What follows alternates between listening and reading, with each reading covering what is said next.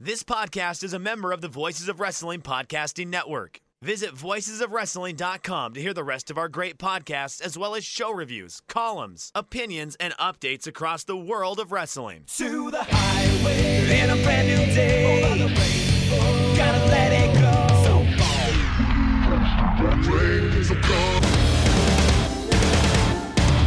fast to finger down. Dance tonight together. Everyone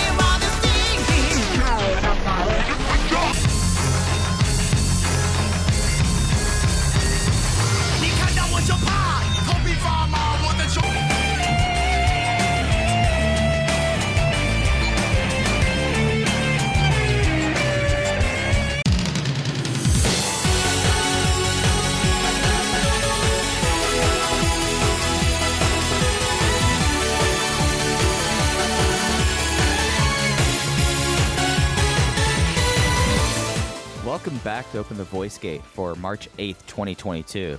We are members of the Voices of Wrestling Podcast Network. You can find us on the Voices of Wrestling Podcast Network feed or on our own dedicated podcast feed on all podcast platforms and applications. You can follow us on Twitter at Open Voice Gate. If you'd like to donate to the show, click the link in the show notes. It'll take you to our redcircle.com landing site. You click the red box that says sponsor this podcast, and you can set up a one time or recurring donation. No obligation whatsoever, but we would like to thank all of our previous donors. I'm one of your hosts. It's your old pal, Mike Spears. Joined alongside, as always, Case Low and Case. Big week, big, big week that we went through. This was the, I would say, across wrestling world, one of the busiest weeks of the of 2022 so far. But how are you holding up as we're exiting that? We're now on Tuesday. Things seem to have calmed down a little bit, at least on the wrestling side. I'm doing well. I'm doing well. I've seen a lot of takes hurling around our stratosphere over the past few days, some good, some bad. If you pay attention to what Dave Meltzer has to say, there is a rookie in professional wrestling right now that is on the same trajectory as a Jun Akiyama or a Kurt Angle. And that man, Mike Spears, you know who Dave Meltzer is talking about when he says that? I mean, I know who I think he should be talking about as he says that, but with Dave, it's always a it's always a shot in the dark. I'm gonna hope he's talking about our main man Takuma uh Hayakawa. Fujiwara. God damn it. Takuma Fujiwara. I was ready for this. Oh, We're a minute that in. And I'm rocks. off the rails. I'm off That's the how. I want to At- start at the least show. I don't at least we don't have the issues with Takumi and Takuma and Hayakawa and Fujiwara anymore. No, I mean, I'm still gonna struggle with that as just on Takuma alone. But yes, you're right. We can luckily advance past the Takuma Takumi stage of the Dragon Gate Future class. Dave Meltzer, Mike Spears, would be talking about one Bron Breakker. Have you seen any of this man's work? I, I, I was about to like say like oh he's talking about Bron Breakkers and he and do it very facetiously and say and with my hopes about hopes he's talking about Fujiwara here. Uh no, I think that I, I, I like his name. His name is very aorally pleasing to me. Braun oh, he could Breaker. be in Zebrats. If you if you told me Bron Breakker was in Zebrats, I would believe Oh you. yeah. Bron Breakker, you know, he's working the opening six man with BB Hulk and Diamante versus Jacky Funky Kamei, UT, and Genki Horiguchi. Yeah, no, that, that would make perfect sense. Yeah, so I had never seen Bron Breakker wrestle before this afternoon, but somebody tipped me off to the fact that Dave said this, and I like Dave. I largely think Dave gets too much shit, but given the weekend that Dragon Gate had, and the email that I sent Dave this weekend, I thought this was a very peculiar take. And so I logged on to the old YouTube.com. I went to the official WWE channel and I watched Bron Breakker's Raw debut, him teaming. Do you know who Bron Breakker? So it was a two on two tag match. Who did he team with? Who did he wrestle? I do know who he teamed with because I saw a photo of it, and that was the photo that I was like, "Oh, Vince is not gonna get behind this kid because how much? Because he's the same height as this guy." He teamed with Tommaso Ciampa. He teamed with Tommaso Ciampa. I am just now learning that the the the opponents that they wrestled go by the name the Dirty Dogs. Do you know, I know them. Who the, Oh, do I- you know who the Dirty Dogs are? Oh, that is Robert Roode and uh, Dolph Ziggler. Uh, a couple group DMs I am are very popped by the phrase "the Dirty Dogs." So yes, I- I'm well aware. I am just now learning. it is breaking news to me that Robert Roode, who apparently goes by Robert Roode in this company, did not know that. Robert Roode and Dolph Ziggler are the Dirty Dogs. and they wrestled Bron Breakker and Tommaso Ciampa on Raw last night. I watched this match on YouTube and I thought, huh, I didn't think Bron Breakker was that impressive. So I thought, okay, maybe maybe just the fact that he's wrestling Dolph Ziggler and Robert Roode in 2022, maybe that would put him in a less advantageous position to blow me away. So I said, okay, let's pivot. Let's go back to the archives. Let's watch Bron Breakker versus Roderick Strong. And what I saw was Roderick Strong, who's one of the 50 greatest wrestlers of all time, having a very competent match with a rookie who, for being a rookie, is is quite good and is working well with the parameters that the, that the WWE has put him in. But I just found that to be such a bold take, given the weekend that we saw from Fujiwara. Yeah, uh, I, I think it's about time that we have some words about Dave Meltzer and what he watches. To be honest, because that is an absurdist take. I mean, I, I I'll say I've seen one thing of Bron Breakker, and that's him breaking the old X from the NXT logo, and that popped me because how absurdist it is. Like I can't take WWE seriously at this point. I look at it as a workplace comedy that is very bad workplace comedy about pro wrestling. So I I felt bad. My boss came up to me this morning. He's like, "Hey, did you see Stone Cold's coming back?" And I was like, "Uh, yeah, I I did. I don't I don't want to talk about it. It's not it's not for me. If it's for you, great. If it gets you to you like the Paul brothers, if that gets you to watch and Knoxville gets you to watch and Stone Cold gets you to watch, great. But I it's I'm tapping out on workplace wrestling discussions. Yeah, I mean, I I mean, on the other hand, my dad turned seventy this year. Emailed me the CM Punk Esquire article saying, "Have you read this?" It's like, "Of course I've read this, Dad, but thank you for engaging and what your what your sons are interested in. Thank you." Yeah, that's great. I told my mom that uh, I because I call my parents every Sunday night, and I said, you know, mom, it's been nice talking to you. I do have to go because right now the bastard Pac is on my screen, and I'd like to focus on this match. And I, I will let you know that CM Punk has a big match coming up later this evening, as well as the Young Bucks, two two wrestlers who my mother really enjoys, the Young Bucks and CM Punk. So she was delighted to know that CM Punk is back in pro wrestling. You know it, it it's one of those things that like with parents and just like people who are not engaged in wrestling it, it's always or people who have like more I, I, mean like uh, like we're talking about a very niche subject on this show so i can say this people who don't uh, who, who the first thought about pro wrestling isn't like oh wait this weekend is champion gate weekend for people like those like getting their takes on things like this like my mom knows a grand total of five WWE wrestlers. And how she know them? Through Total Bellas. That's it. That's respectable. My mom is really familiar with the 2014 Ring of Honor roster. So your Young Bucks, your Kyle O'Reilly, Bobby Fish. My, I'm sure my my mom has memories of watching Michael Elgin in the Frontier Fieldhouse in Chicago Ridge, Illinois. I I believe I've shared this story before that when Kevin Steen got called up to the main roster and pinned John Cena. I told her that hey, the the bigger guy that used to wear the t-shirts in Ring of Honor just pinned John Cena, and she literally could not comprehend that.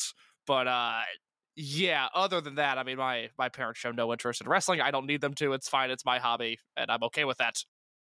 Yeah, you know, it, it, it's one of those things that like my dad weirdly is really into the business side of it. So like, uh, so so like he'll be like, "So, did you listen to that quarterly call?" I'm like, "No, I follow Brandon on Twitter, and Brandon Thurston tweeted all about it, and I flipped through the uh the the 10 the the 10k because I find it preposterous what they're able to get away putting in there. But no, dad, I didn't. It's like, well, what do you feel about its like ongoing trajectory? I'm like, I think that they're doing things that they have constant income coming in now and they're pruning themselves for the eventual sale. And he's like, I did not think about that. And then he will call me back later, 20, 20 minutes later. It's like, I read through the document again. I, I, I see what you're saying. So that that's the engagement I get from in the Spears household. That's that's lovely stuff. So I don't know where we left off. I think I think I brought up Bron Breakker and Fujiwara, and I wanted to complain about that really quick. As soon as I saw that take earlier today, I knew I needed to start the show with that. But we do have a loaded week of Dragon Gate content to dive into, Mike. That's right. Uh, this week we are talking about their big week they had. They had three shows in four days. The March 3rd Korakuen and then Champion Gate 2022 from Osaka on the 5th and the 6th. Uh, uh, for Korakuen, just because in the greater scheme of things, I did the written review of this. This was a very plot heavy Dragon Gate show that Dragon Gate is one of the only companies to pull off here. So I, I think what we're going to do talking about the Korakuen before we go in deep on Champion Gate is really hit on the big points here and your big takeaways on this, if that works for you. Yes, and I don't have many big takeaways, so this will be quick. So the first big takeaway I would say is the Doi's Ho- International House of Hot Boys is no more. They are gold class. In case I need to ask you a question, I, I mentioned this on Twitter that I was going to ask you this. What do you know about host and hostesses clubs? I'm entirely unfamiliar. I didn't know this was a concept until this past week. I saw some people discussing the idea of it, but I largely ignored that discussion because I knew I knew this was in the Mike Spears wheelhouse and I knew you were going to educate me on it this week.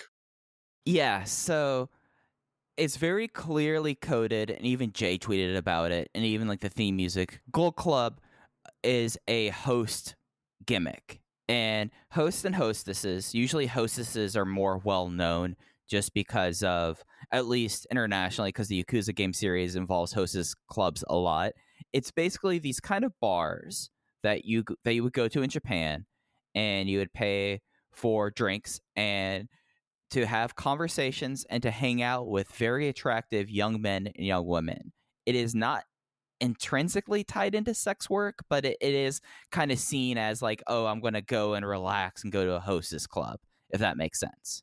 And it's very clear that Doi is the GM of a host club, and he has his. Uh, the, the, the funny thing about this with me, uh, Gold Class is such a hit with me because it's very much like I, I'm going to use this phrase, and you're going to get what I'm saying. Is he's very clearly pimping out Kota Minoura in this, and he's keeping his his top money getter and happy, bringing out Minorita, the former Takumi Hayakawa, as his mini. But this is a these are pretty men, and we now are also in a world that Kota Minoura is a hembo, and that's where we are right now. There's not even a metaphorical argument that Doi is pimping out Minoura. He's literally pimping out Minoura. It's as straightforward as it could be. And as I stare at the new render of Kota Minoura on the official Dragon Gate website that has now been updated with his gold class robe and tights, I understand why. This is a guy that looks like an undoubted superstar. He is wrestling like he deserves a space in the same conversation as KZ and Yamato and Kai and Eita. This, by all standpoints, is a home run, if not a grand slam for Dragon Gate. The presentation of Gold Class on this week's set of shows, Korakuen and the two nights in Osaka, I have zero complaints about. I thought they crushed this from the name to the color scheme to eating high end's lunch in the Korakuen Hall main event to the match of the year contender they had in the Open the Triangle Gate Championship match. Everything about this for me was a monumental win. Yeah, and I think like the great thing about Gold Class is that, and Jay and Ho Ho really brought this up in commentary and hammered this home. They spent the month of February becoming a cohesive group. They're undefeated. They ran through everyone, and they pretty much, as you said, they ate high end's lunch, and it was a really strong compare contrast of two super face units in front of you in a way, where you have high end very much in the Yamato mold. You could pretty much say like this is Tri Vanguard 2.0, and you won't get much pushback.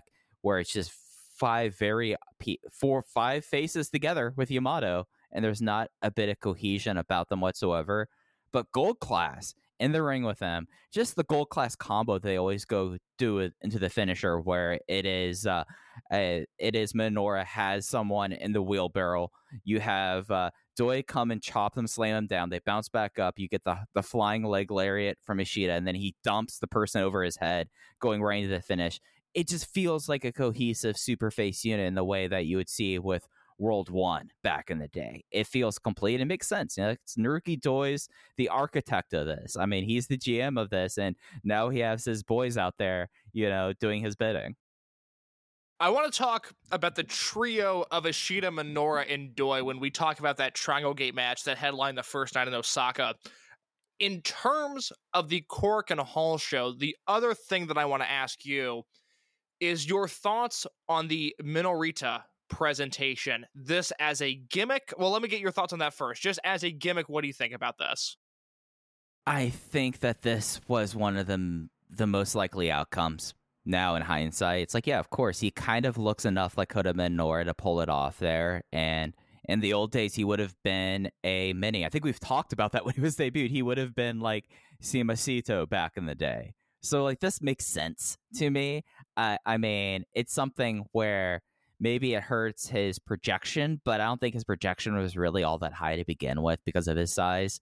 And it gets him into a it gets him into a unit and it pretty much signifies to me something that I've been saying for the last few weeks, guys, that we're about done with this stage of the class of 2021, the f- first feature class as a cohesive group. It's about time that we're going to see them start breaking up and doing their own thing now. The thing that's so special about Minorita is that I think they have found something that is now forever canon in Dragon Gate. I think 10, 15, 20 years from now, assuming these guys are still able to wrestle, we are going to see callbacks with Minoura and Minorita until the end of time. It is just one of those things. As soon as I saw it, it clicked with me. I think it's the greatest thing. I thought his implementation into the gold class match on the second Osaka show with Shun Skywalker chasing him around ringside into the backstage area and then back, only for Minorita to snap off a Hurricanrana onto Diamante. That is perfect. That I I love this. It is messed up, albeit hilarious, that he counts as half a member of Gold Class, that he is not considered to be a full person, but rather half a member of this unit. The question I have for you, and this is something that I my gut tells me we're going to revisit. I want to ask it as a hypothetical now. We'll check back in if the execution of it matters as we approach the summer months. Do you think Kota Minoura having a mini could be a detraction to his singles run and his possible Dreamgate aspirations. Is this is this similar to BB Hulk dancing before a big match, and that it's something he's going to need to drop to be taken seriously as a top guy? No, because very easily he could say, I'm being serious, go in the back. Like, I don't think that, like, the thing about Hulk also was that, like, he was so enmeshed with, like, the dance and the purest snow kind of character where he did not have an edge. Whereas I don't think that that's an issue of Minoura. I mean, if anything, this week makes me feel a little bit more confident about that Dreamgate uh, ceiling or projection that we have him at because now he doesn't know he has a get out of jail free card with it with having a mini and being able to, to say when he gets a microphone just say I don't have anything to say. I don't know. Like I think that actually kind of helps him in a way and, but but no like like seriousness I don't it, it's going to take a bit for when gold class isn't aren't triangle gate champions and they aren't as unit maybe it will be something about king of gate season that we will really be able to assess from there. But from now i'm not too bothered by that uh, hampering his top of the card potential. You know, you just said something that was interesting to me because I hadn't really thought about this. We we often talk about the future of Dragon Gate and how bright their future looks, how it feels like more so than New Japan, more so than Noah, more so than DDT, that these guys have a five year plan and that I'm not worried about their long term health given the way that they've restocked bodies on this roster over the past few years.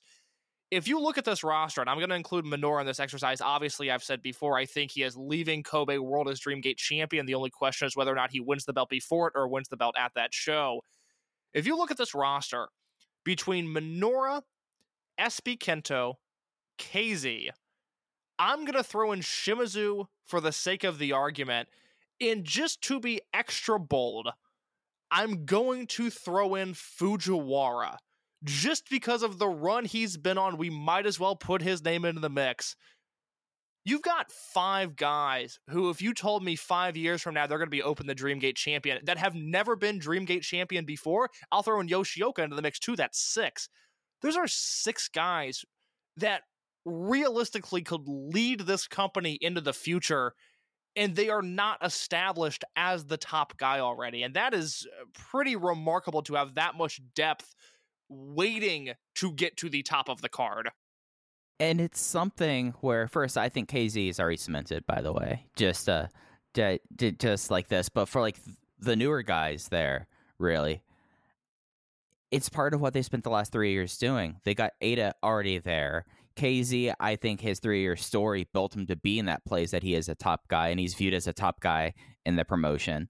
So it they laid down the groundwork so they already have the transition point there. They've already phased down a lot of the older wrestlers. You you always have someone like Ben-K lurking in the back, you know. I mean, he's always available there. So you already have like this current 5 years, next 5 years, and then you and then you could start building up the next 5 years after that. So it, it, it's something that I think they've done that's pretty remarkable in a way that you know a lot of companies and for for many reasons treated the last two years as like we don't really know what we can do. We're kind of holding on by our fingernails. We're gonna do what we can to get as many people in the shows as we can and run as many shows as possible. Dragon Gate didn't deviate from the Dragon Gate formula. They already started this generational change as soon as Pac returned, and even really before that, with Antios was kind of the first start of it, to be honest. And it's just continuation, and it's starting to see the rewards that they started to invest in five years ago, in a way. Yeah, you have those six guys who I named who have not won the Dreamgate title, and coming out of this weekend, the character performances from Eita and Shun, two guys that have held the Dreamgate belt once, I am fully prepared to see them at the top spot of the card again. I mean, that is the interesting thing with Zebrats is you look at them right now. There's six guys in this unit: Kai, Hulk, Hyo, SB Kento, Shun, and Diamante. Hulk is a net neutral. I don't think he adds a ton. I don't think he detracts a ton.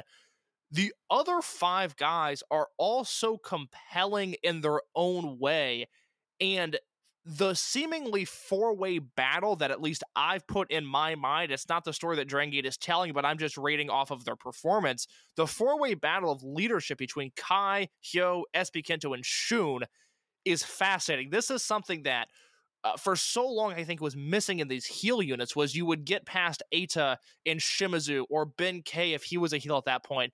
And then it was Yoshida and Kanda and just these these weaker guys on the roster that didn't add a ton of punch. Uh, not, obviously not Tamanaga, but just no, no punch, no oomph to that unit. Zebrats is a murderer's row of guys. I mean, they're all clicking on all cylinders right now. I, I, I was uh, preparing for this podcast today.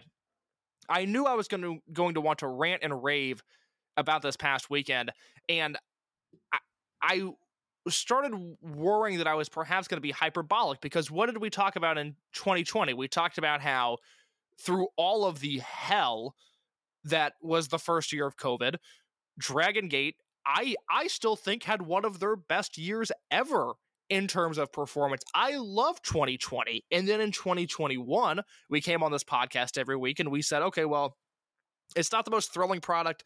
The big shows aren't totally delivering, but I'll be damned, week in and week out, this company puts on really good matches on the back of RED and Masquerade.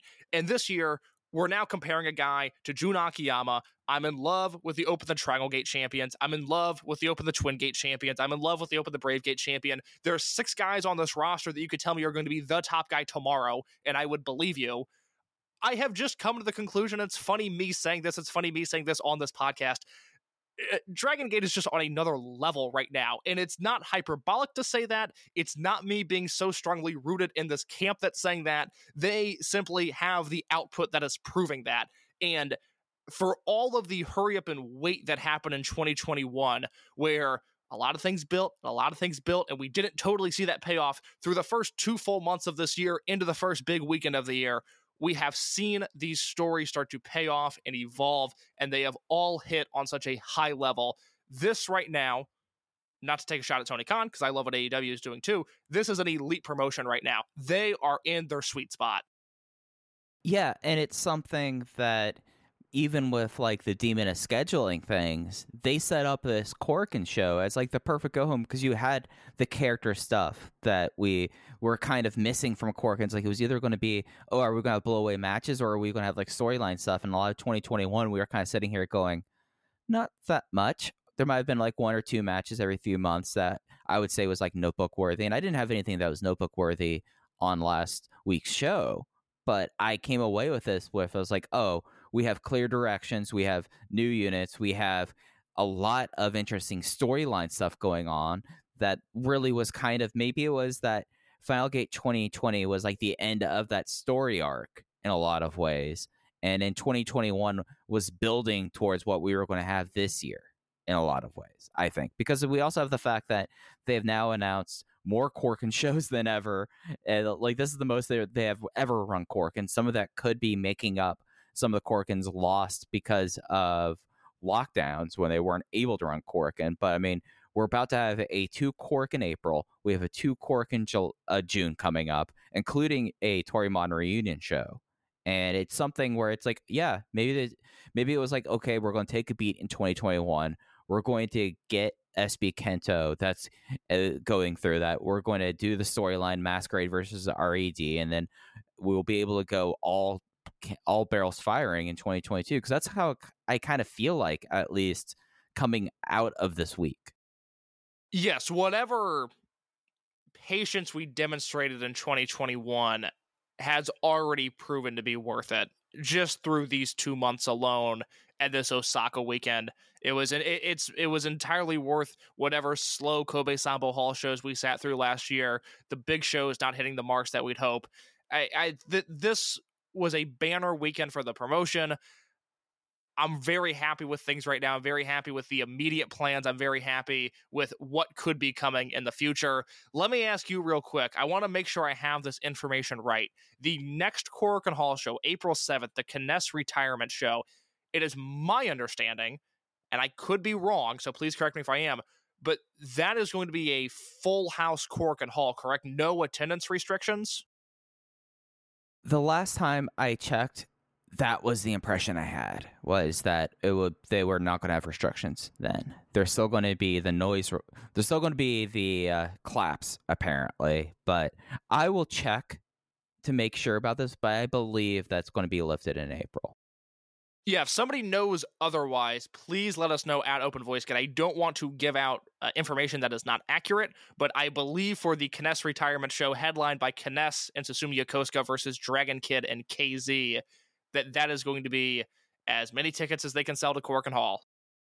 Yeah, so I mean, it's something where it'll be remarkable to see, and I think that's something that leading off that first that first full attendance Korakuen with retirement match is the smart move. You know, I mean, unless you've already done one Dream Gate match in Cork, and so it doesn't, and it'll only be like two months before, so it doesn't have the newest there. But having uh, Kness's retirement teaming with his eternal partner Susumu Yokosuka as Nesca against his eternal rival Dragon Kid and the wrestler he views as his little brother KZ. I mean, that's pretty much hitting to all fields there, I would say. And then we also know, and not eh, not a, not a clean transition, but we also know on that second Korakuen and one of the uh, other big things, the second Korakuen in April, we already have one match somewhat announced because the mo the Belva Ball, the most popular man in Dragon Gate right now, is one Jason Lee, and we have high end, we have uh, we have natural vibes, and we have Z Brats fighting for negotiation rights of Jason Lee because of the match that he had with Shun Skywalker on the third case. Yes, so I was higher on this Shun versus Jason singles match than you were. In your review at voiceswrestling.com, you gave it three and a quarter. I put it on the spreadsheet, baby. Four stars from me. I thought Shun versus Jason was everything you would want it to be. And then we somehow were given uh, what I thought was a four star match and then a five star post match angle. Can you walk us through that? Yeah, so in this match, basically, Jason wanted no part of the match, basically, and that and that goes into the angle. Uh, Shun Skywalker was saying you should just quit. You you're nothing without me. I need you. You belong to me. Now you're adrift, and it took him basically firing up, and then Shun Skywalker went into his final gear and just ran through him as he did all of last year as Dreamgate champion, and then he started to choke out Jason and. th- While doing this, Zebrats were uh, kind of circling the ring. They were kind of getting licks in as well. And Jay told Ho Ho Lun, hey, you're you're his like longtime friend here. You should go out there and help. And Ho was like, well, I guess I should. Ho Ho ran down to the ring, and Zebrats just immediately deposited him at ringside. And then Skywalker was calmly into the microphone telling him that no one was going to save him, that he was all alone. And then Yamato came out there with high end and got between the two and was like trying to fight off uh, Jason or fight off Shun. Well, Jason was still well, Jason was still out. Shun was still going. No one's going to save you. You're all alone. You're mine. And Yamato invited Jason to join High End, which immediately brought out natural vibes, saying, "Hey, hey, hey, hey, we want him instead." While all then KZ and Yamato got into it, while Shuns could say, all he could say is, "No one could help you. No one could. No one's here to help you. No one's going to help you. I trusted you." And that brought out Ryo Saito, who was partially in his ring gear because he was wrestling the next match. We're physically breaking the microphone and Shun talking into a broken microphone. And he set up a three way match. Uh, we don't know if it's trios, if it's Atomicos. We don't know anything about it. But the winner of Zebrats High End and Natural Vibes on April 25th will have exclusive negotiating rights with Jason Lee. I can't confirm it will be a six person three way tag match that is officially on the Dragon Gate website. So we'll get that classic Dragon Gate style of match, although this time it is for the cus- not, not the custody of Jason Lee, but like you said, the negotiating rights. Uh, I, I look, I'm out of words to describe how great Shun Skywalker has been.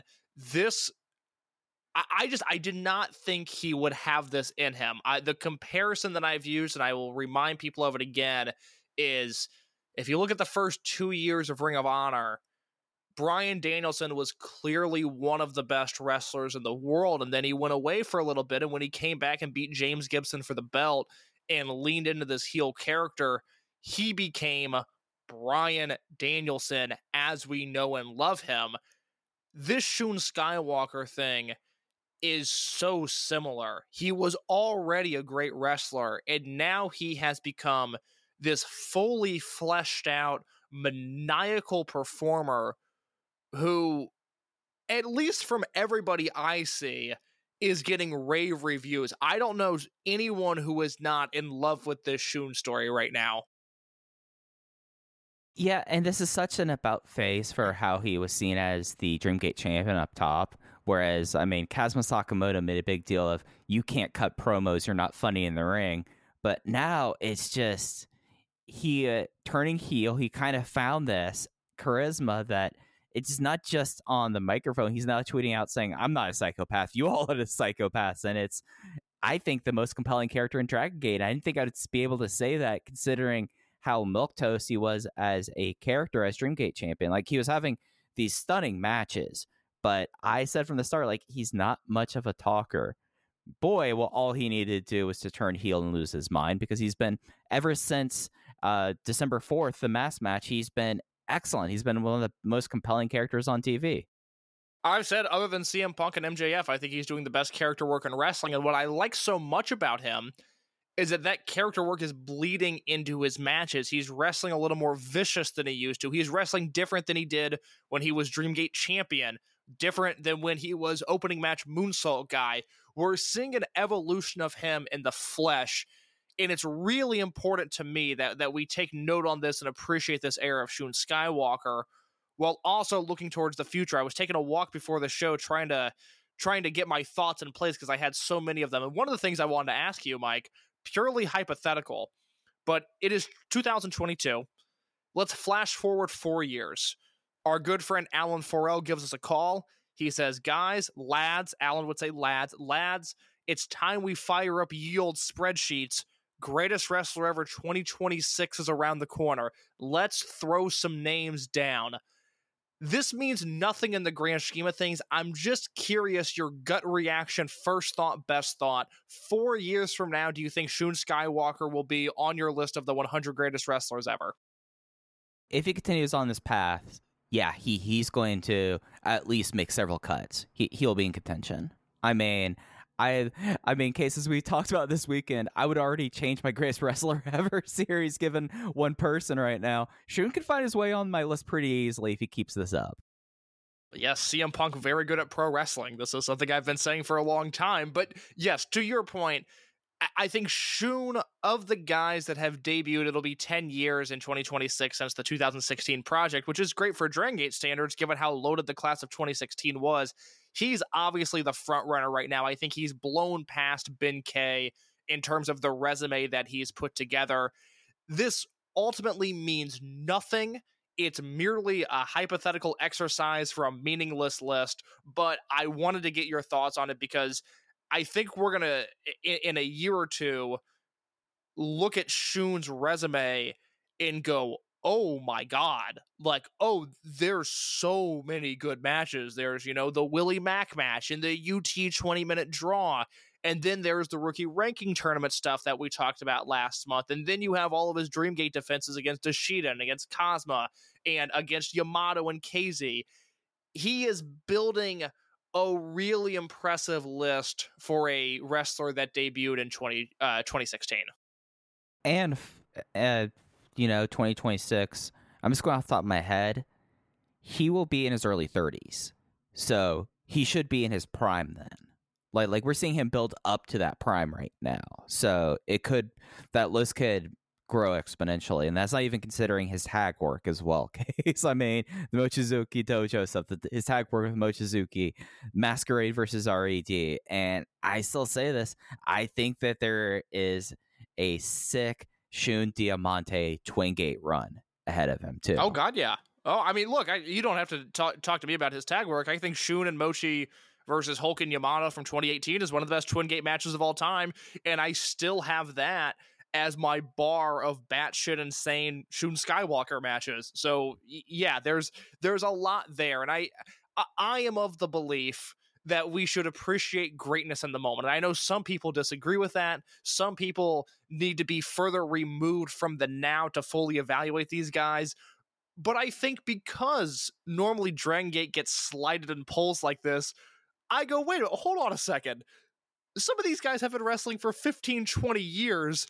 And the thing about Dragon Gate is that if you like the style, they're so consistently great. Let's give these guys a little bit of love. And I think we're starting to see that with a new generation where, you know, Shun and Ben K, these guys have six years of experience now.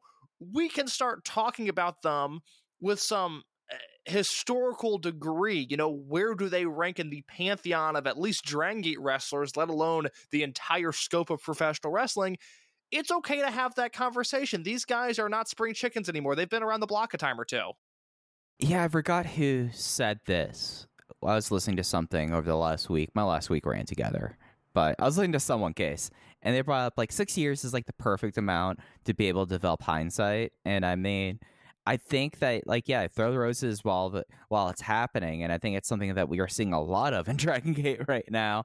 So yeah, no, absolutely, and especially your point about him surpassing Ben K, I think over the last like three months at least, Shun Skywalker has become the Dragon Gate 5 tool player, whereas he was very lacking in, one tool beforehand. Whereas Ben K, he's become a bit of a Susumu Yokosuka slotting, not wrestling profile wise, but slotting wise. And you know, you could do a lot of good and you could up the resume of Susumu Yokosuka, but you're not getting Susumu Yokosuka out there to do the big character work nowadays. So I, I think he's head and shoulders the at the lead of the class by far. Yeah, it's really impressive because I, I would not have guessed even even at the start of Shun's Dreamgate run, I would not have said that in ring he will have a better career than Ben K by the start of 2022, but that's where we're at. Shun has continued to evolve and Ben K has stayed stagnant. Yeah, and talking about someone who who evolves, case the other big storyline of Korakuen was Eita and Yosuke Santa Maria. those twisted lovers, it seems like they finally got on the same page coming out of the uh, Eita and Yosuke Santa Maria defeating SB Kento and Hio.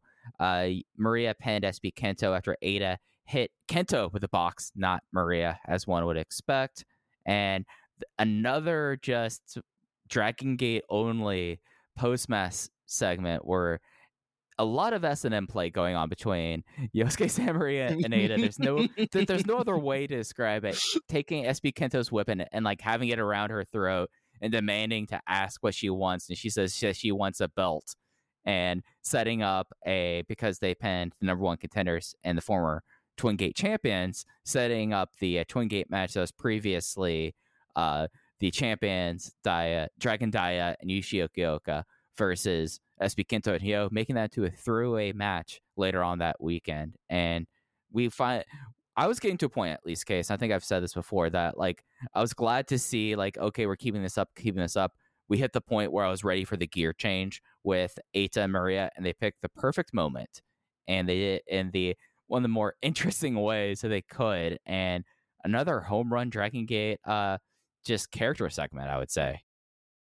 I thought it was perfect. I wish I could give a critique. I wish I could analyze it deeper. But this segment combined with the Twin Gate match, which I did not think once Eita and Maria were added to that match, I was like, oh man, that's ah, I, I don't know if that match is gonna hit now. Boy, was I wrong. I, I again, I, I can't give further analysis. Listen, listen to the crowd in Korakuen, the reaction that was made when Eita made the save, and then watch the Twin Gate match in Osaka. I, I how how can you offer up any critique to that? This was like you said, this was a home run segment. Yeah, and we don't know necessarily if they're going to continue being an act together, but I kind of get the feeling that they are. And this could be the uh, fifth unit coming about. And I think that with how Minorita has shown that they are starting to move on from Dragon Gate Future 2021 and they're going to go find their own places, especially with like Fujiwara doing his thing, the Hashi brothers just being the Hashi brothers, and Fuda really coming together. I have to say, Fuda had a good week. It is kind of maybe we'll, we'll have some more free agents to pick up. Maybe Jason decides after all this, no, I kind of want to team with Eita now. like I, I I feel like that this could be the nucleus of a new unit coming out now. Yes, I I'm glad you said that because Jason is obviously in the running with high end natural vibes and Zebrats. To me, the most interesting option out of those three units is him joining Zebrats for a little bit of time. But really, I would like him either in D Courage, which we haven't really touched on yet, the new name of the Dragon Dia Yuki Yoshioka tandem, or I would like him with Eita and Maria. I don't think Jason fits into natural vibes, and I don't want him in high end because I often feel like on these shows we're relying on Jason to bring something interesting out of high end. So could he team with them? Yeah, but I don't like that unit, and I really like Jason, so I don't want to see him get involved with them. you, don't want to see him solely. Uh, something I didn't bring up when we were talking about gold class, I did after this weekend look and see at least on Twitter what the native response was to gold class, and other than it being a home run, like this, Dragon Gate knows their audience very very well. The next thing I saw was I hope Jason and Eita join too. So the I mean, God, could you imagine that unit? I mean, then you're a then you have like a top heavy heel unit and a top heavy baby face, a super face unit. Boy, I feel bad in that case for natural vibes and high end, even though, you know, high end has Yamato and natural vibes is the most like complete team. Natural vibes doesn't need a seventh member. Natural vibes is fine as is. What Oh, are they I, doing I, here? I would not touch natural vibes. I that unit, and I talked about this in the night one in Osaka review. I feel like, and we'll we'll move on to that show in a second. I feel like I undersold the Triangle Gate match in my written review because I I dedicated so much time to the Brave Gate match, and I wanted to because the Brave Gate match is free on YouTube. That is going to draw in eyeballs. The people that like Dragon Gate are going to love the, the Triangle Gate match, but the Brave Gate match could be something different. And I sent that out to a lot of different parties this weekend to try to get them to watch that match. But you know, if you look at Natural Vibes in March of 2021, it was very clear at that point that this wasn't a ruse for KZ to turn heel, that we were doing Natural Vibes again. Kamei was hurt. UT was an opening match guy and there was no Shimizu to be found at that point. So you were just retreading KZ Horiguchi Susumu, who obviously have their place in the history of Dragon Gate, but weren't exactly the most exciting trio in the 2021 landscape. And in the past year, the way they have elevated UT, the way they have raised Kamei's profile, the way that Shimizu has stepped up to the plate and become a main eventer headlining this weekend, which outdrew by uh, uh, you know ten fans, but still outdrew Skywalker versus Ishida on night two, uh, that being Kai versus Shimizu. The way they have been able to reinvent themselves is such a phenomenal thing to see. I'm so happy with this unit. I'm so glad they ran it back. I, I really was against Natural Vibes 2.0, but it just proves when you don't have Brother Yashi and Punch Tominaga in your unit, you can make some magic. Yeah, and you can set the future for someone like JFK. You know, perfect, like, learn on the job. I mean, you're Alan picked up on the point I've been saying for a long time. He's undersetting Genki Horiguchi and KZ for a reason. Like, like this unit, when it came together, it, like, yeah, everyone thought, like, oh, is KZ going to turn here?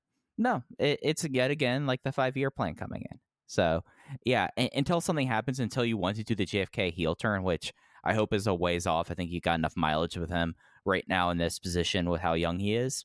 Don't mess with it. It's great as is. So you mentioned them. The last thing I wanted to bring up about Korakuen is we now have the name for Dragon Dia Yuki Yoshioka. It is D Courage. The D representing Dragon Dia could also represent Dia Inferno, but it's really for Dragon Dia. And Courage being translated into Japanese is a variant of Yuki. I don't I it works for me. I think it's pretty fine. It's it doesn't make me shriek back or cringe and I'm not like super like into it like how speed muscle was like a very evocative phrase. D courage is fine to me. Uh did you have any big feeling about it? Yeah, I'm actually not crazy about it. And I think it's only because I, of course, was a staunch defender of the Zebrats name. And I just don't like that there's two units existing with a letter and then in this case an apostrophe or in the Zebrats case a hyphen and then a word. I would have liked to see them mix it up just a little bit there. D Courage doesn't totally jump off the page to me, but it's Diane Yoshioka, so I'm sure they'll be able to make it work. Yeah, I, I didn't think about having first le- or single letter like abbreviations. Like we'll probably see Zebrats being referred to as Z, and then this tag team referred to as D for a while. I didn't think about that. My only like thing, if I'm really stretching it, is that that kind of name makes it a little bit difficult to form a unit around it. You know, because it's so like significant for both of those two that like I kind of came out this weekend going like just add Takuma Hayakawa or I almost said it again Takuma Fujiwara. Not all those you did. no, I said his first name right, and I didn't say. And I did such a good job before Minorita was a thing, never getting their names messed up. But it was March eighth when I got their names like that on air. Case, God, man, what is up with me? But I felt like it that could have been like the chrysalis or something. And with a name like D Courage, it does doesn't really necessarily give me the confidence that they will build a unit around D Courage. You might have D Courage join a unit as D Courage, like how Nesca was in World One, but I'm not necessarily thinking of this could be like a core of a unit being based around this name, I guess. So th- this is what I was going to ask, and unfortunately, this is sometimes the issue that we have on this podcast is I have a question that you can't answer, and then I feel like sometimes people look to to us for Dragon Gate questions when we don't know the answer, then we just look dumb because nobody else can correct us. Is Kineska the compeer of a tag team that existed outside of a unit uh, for as long as they did? I mean, that's why that that's the first one that comes to mind for me. yeah, I can't think of another team that did that. And obviously, if you can, please let us know. But I am only thinking of Kineska when I think of a tag team that existed as a straight team and not as a unit. Uh, Susumu and Kanda before M2K existed as Susumu and Kanda in Mexico, Okay. and they came into Japan as Susumu and Kanda before that was a thing.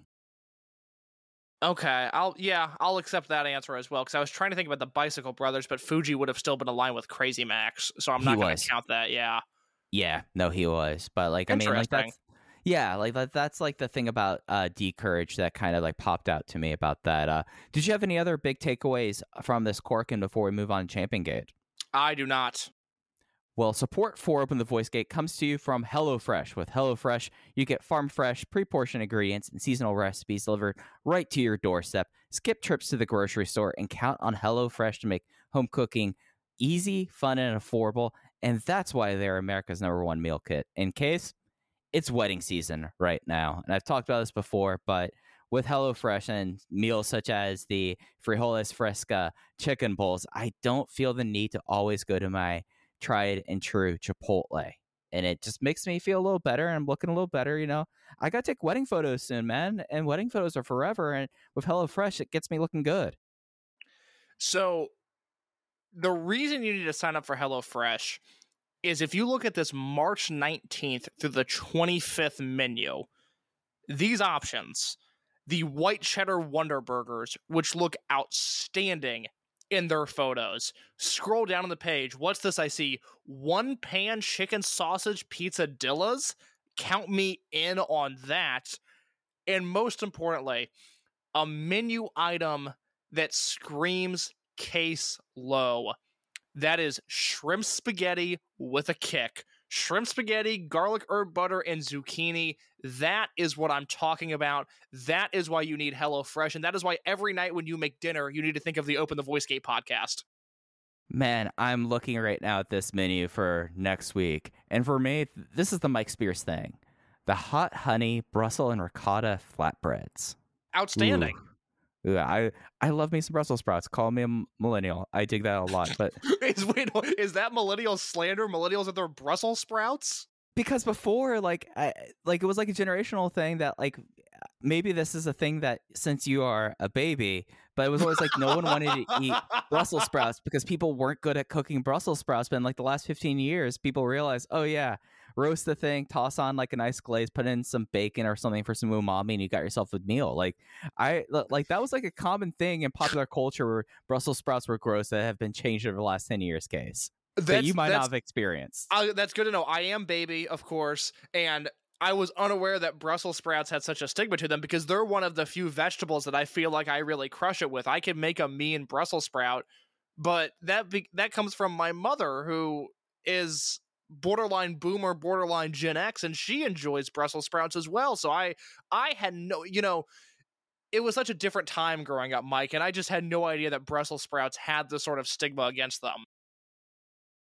I mean, they did. I mean, that was like a thing. Like, if you like watch like sitcoms and stuff like that with kids, it's like you gotta eat your Brussels sprouts, and like, ew, Brussels sprouts are so gross. You never see that nowadays, case. You never see that. And if you're interested in that Brussels sprout ricotta flatbread, here's how you can get it. You go to hellofresh.com slash VOW16 and use code VOW16 for up to 16 free meals and free gifts.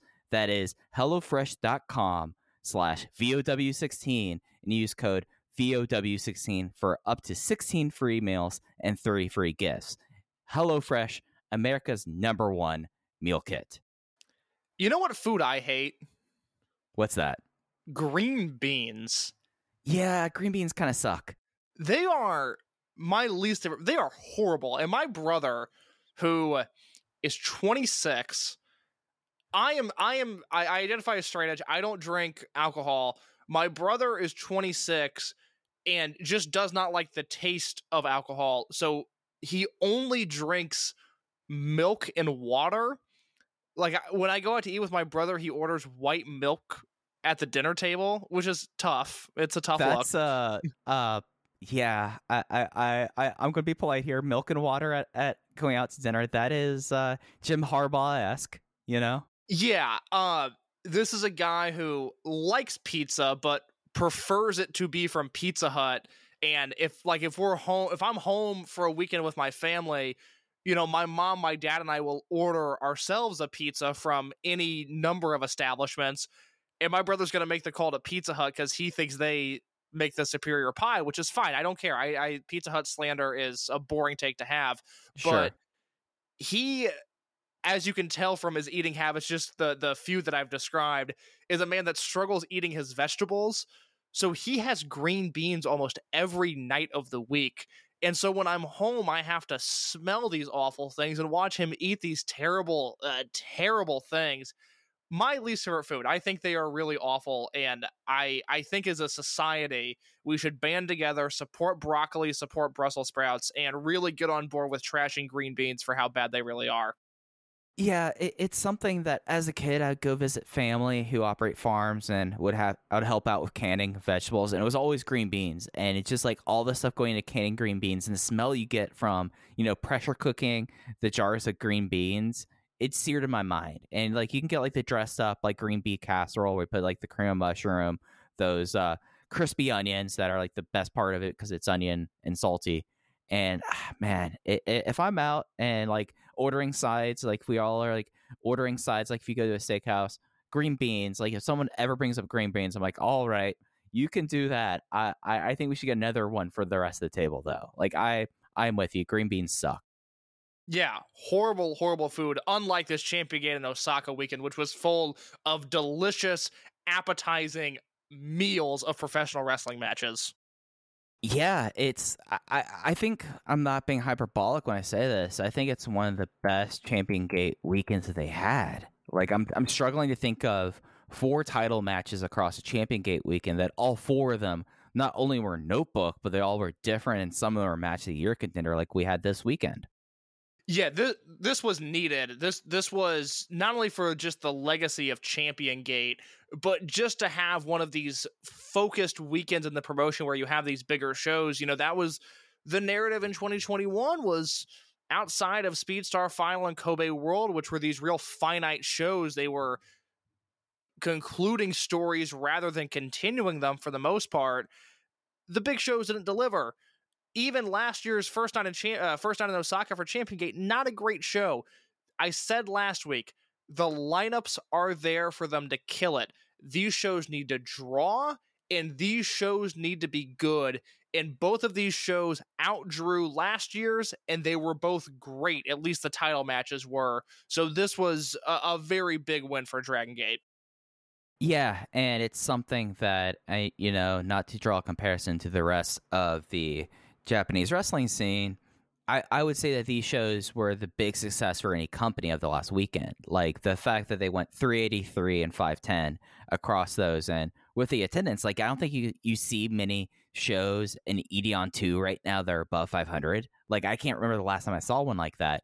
But the fact that Dragon Gate pulled that off here and then just had just an outstanding weekend. I mean, there was really nothing on these shows that I would say you know, is worthless. And another great thing about these two shows, so they are up on the network until the 12th and 13th, respectively. Each of these shows were like two hours and 15 minutes each case. Like they did not, they were not here for a long time, but they were here for a great time. So it, it's the, the thing that, you know, we always say about Dragon Gate Network. It's always easier to sign up at the beginning of the month because you'll get the whole month and then because they'll charge you immediately. And with this, you've got three outstanding shows to watch that I mean are combined seven hours, you know, and it's worth going out of your way to go see. And it really started off on the right foot with Champion Gate Night One. Yes, open the Brave Gate match, kicked off the weekend. This is free on YouTube with English commentary. You can watch this match. You can read my detailed review. There are very few matches in the near six years that I've been writing for, uh, rather, about Dragon Gate for Voices of Wrestling. Very few matches that I have written more about than Daya versus Takuma Fujiwara. I've given my thoughts on it. Mike, I want to hear from you. Open the Brave Gate Championship match. What were your thoughts here? Well, I think the uh, biggest like compliment I could throw it is that I was eating lunch today. You know, I was at my desk eating my lunch today, and I put back on this mask. I wanted to rewatch it. It was that outstanding.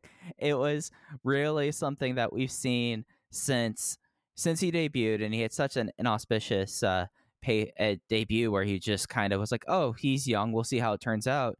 And now we see how he turned out, and this guy had is just turned 20 and has two four star and better matches, including this one I went four and a half stars on in the same week. And he really, him and Daya showed like a natural chemistry that was just excellent. Uh, the big thing about these kind of matches, and, and I said, is I want to see people biting for it. And you know, for the first time since uh, Sora Fuchikawa was around. We had crowd calls for Dragon Dia during this thing because the crowd was so convinced that Fujiwara was going to win this match. Fujiwara had some sick sequences. He exerted his strength. He showed off some of the speed that we've seen, that he is actually faster than Dragon Dia. And that reverse Michinoku driver should be his finisher coming through. Because that's something that that we talked about, Case, is like what we want to see, like he's going to do his move set. Well, that reverse Michinoku driver coming out of the double armbar, that's a finisher to me. And the double armbar is crazy as well. Like I love that evolution of you know he he first went to the Fujiwara armbar, now he's quickly transitioned to this wacky double armbar move that I don't know if it would get over in Noah or New Japan, but I think it certainly gets over here. Yeah, I, I mean, I wrote in November my Gate of Origin review 98 days before this Champion Gate match. I wrote, and I quote, Fujiwara's debut lacked the flashiness that comes with most Dragon Gate debuts, but there was already a noticeable polish to his work. I came away impressed with his first match. Boy, did Fujiwara show me in the flashiness department, didn't he? Yeah, and another line that you had in this thing, not not to drag you here, but there's a chance two or three years down the line that this Fujiwara is recognized as an elite worker, and the transformation from young boy to ring general will happen right underneath our noses, just as it did of Minoura. Boy, uh, three months, three months. I- I've never seen anything like it where a guy just took off the way that he did.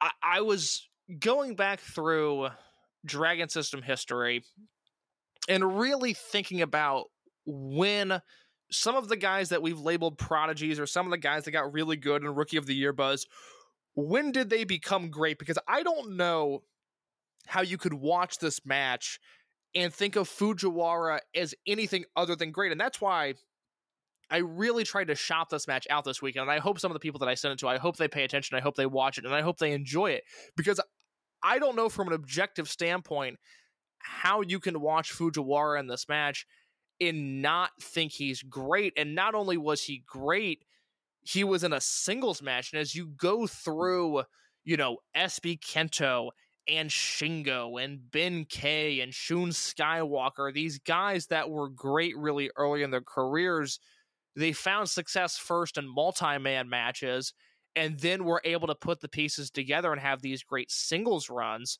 But with Fujiwara, he's doing it by himself. He did it against Kamei and then he upped his game and did it here again. And so, like I said in my review of this match, at this point, you have to compare him to an Akiyama or an Angle or an Owen Hart or a Matt Riddle if you want to go there, because five or six years ago, the, the comparison to Riddle was that he was this generation's Akiyama.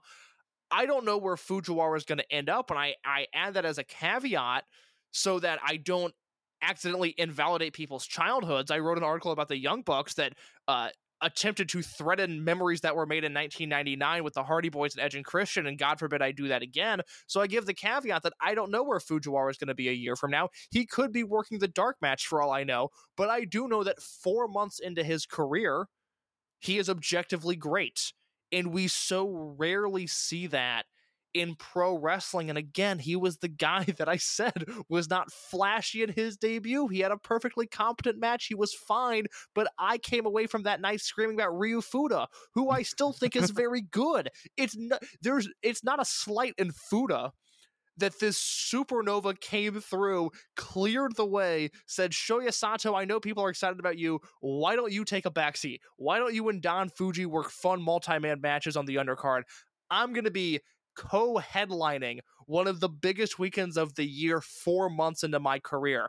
I would love to know in the Dragon Gate office what the original plan was for this weekend and when they knew that Fujiwara was getting this Brave Gate shot. Because I, for as smart as this company is, I don't believe that November 27th they said Fujiwara versus Dragon Dia is our Champion Gate in Osaka Brave Gate match. I would love to know when that switch flipped. I mean, the thing I said coming out of Gate Origin was that he was a blank canvas. So, like, I just didn't know. I was like, he looks like a young boy that looks pretty good. We'll see where it goes from here. Whereas because like, the thing is that we had such like defined characters for the other five, you know, and he comes out here. He has this. He has this outstanding performance. He loses. He looks valiant defeat. It takes a double cork for him to lose. He kicks out of the DD DDT, and the Akiyama thing is something that like I briefly talked with Alan Farrell about this, and I I want to pause it to you. I think one of the reasons that this is so fascinating to me, and and I just brought up to him, I was like, oh yeah, the, it is insane for me to think like this, and he's he's kind of like he he kind of pushed the, the brakes, and he's like, Michael, Michael, let's see how this plays out. But I I think like we can tr- compare him with Akiyama. The thing about Akiyama was that we didn't or I didn't, or people didn't see it at real time because of how tape trading worked. Like, unless you were on the West Coast and got Nippon TV, and I don't think Nippon TV International aired All Japan, to be honest, you weren't seeing these Akiyama matches until months after the fact. We're seeing these in real time. And I think that that is its own kind of benefit for Fujiwara is that we're seeing the day of, we're seeing the moment of, oh, wow, this kid is doing this live. We're not just going like, oh, yeah, watch these tapes back and when you get them in here we're seeing this this guy develop rather than getting like a block of tapes from someone and going through it that way so i, I think that's a remarkable facet about this as well Yeah, I would much rather get too excited about this guy and have to peel it back later than be a curmudgeon who can't accept greatness in the moment. And until he proves me wrong, this is the take that we're going to go with because I don't I don't see how it's not true. This is a guy who walked into this weekend having just blown people away with his match against Funky Jacky Kamei. Jacky Funky Kamei. He's JFK. I have that wrong in my notes. I need to change that. He is a guy who blew people away against Jacky Funky Kamei, and he won up to tier and had a four and a half star match against Dragon Dia for the Brave Gate belt. We questioned last week would his luck run out? Would he be able to live uh, uh, up to the standards that he's created for himself in a title match? And he blew me away. He blew me away. Until proven otherwise, this is his standard from now on. yeah and it and of course you said like things can change but i can't think of a time that someone 20 years old had a week that he had like he was even like he was with La Estrella, who did not have a strong week at Korakuen, but he still looked great against Dia there. So we're talking about the draw of Jacky Funky Kamei, a strong performance in Korakuen, and then this match happening within a period of seven days.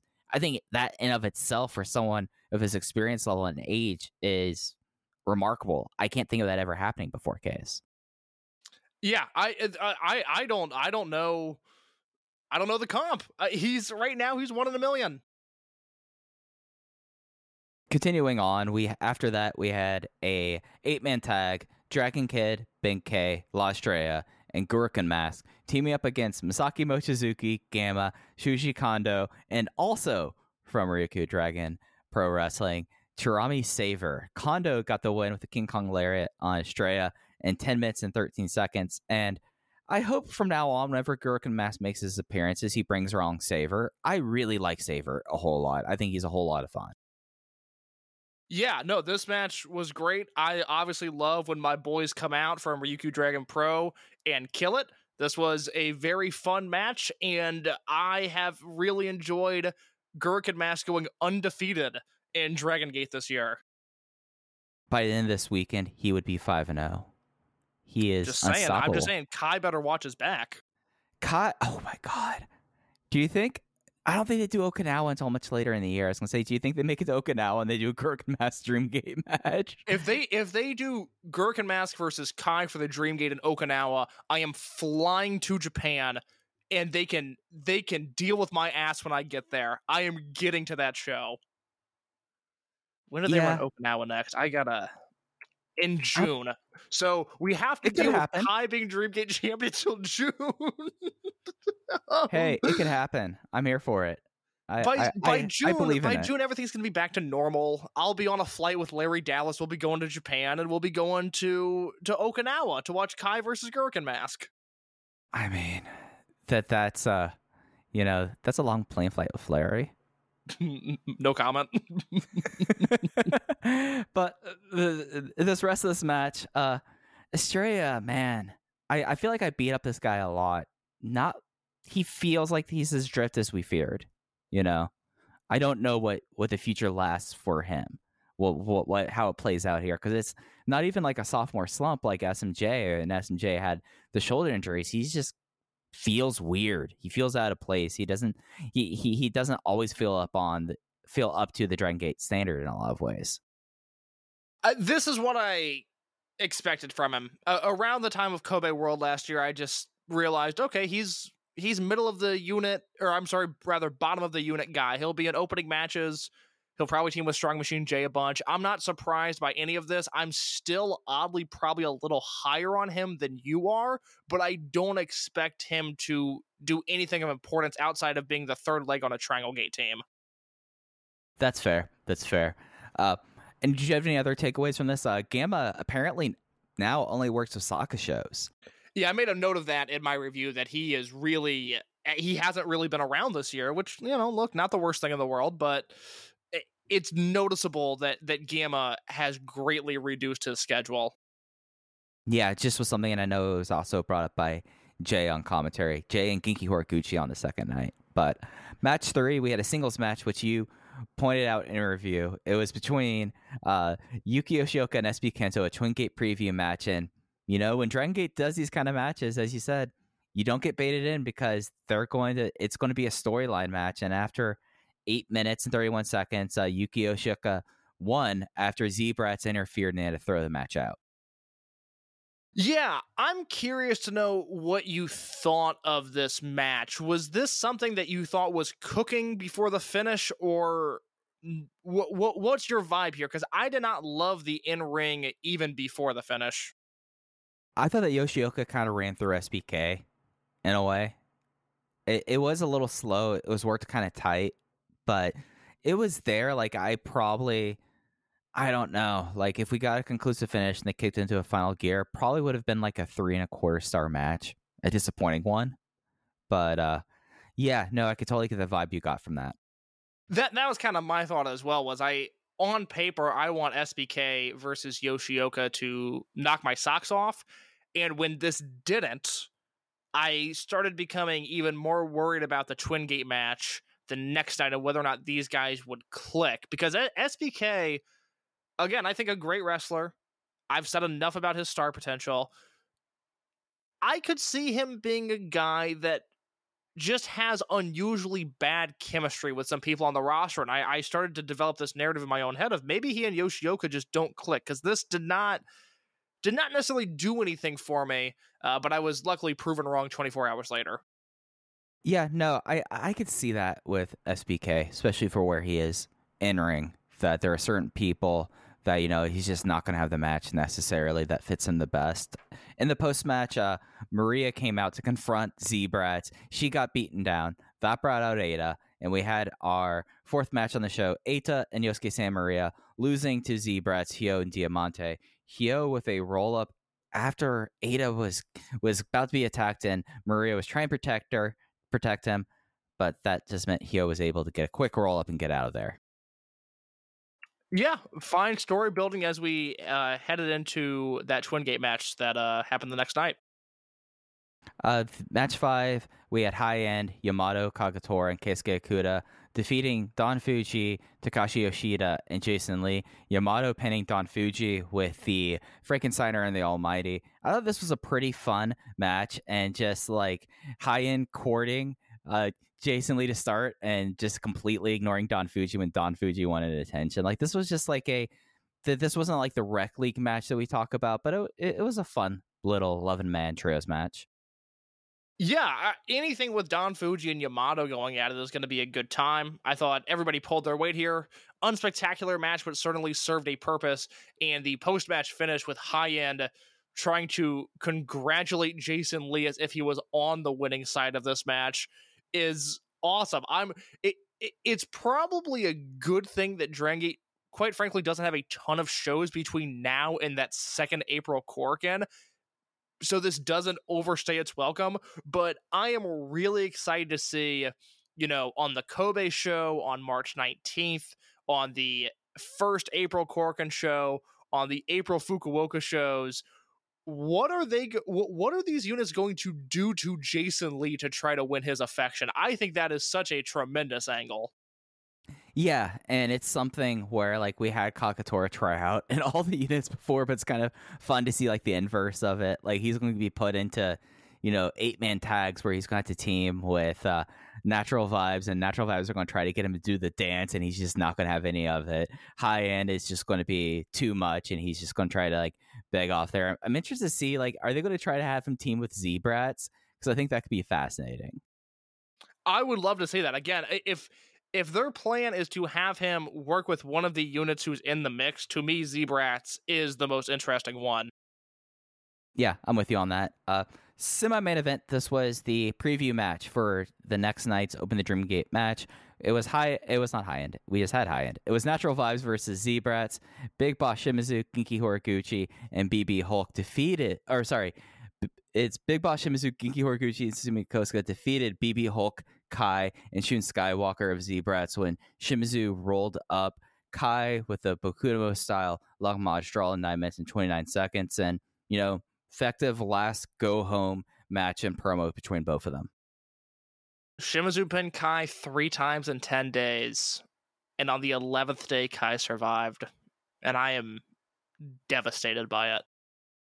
I mean, not to get into that match already, I kind of saw that coming. like, like No, on- no, no, no. I the more he pinned him, the the more I knew Kai was gonna win.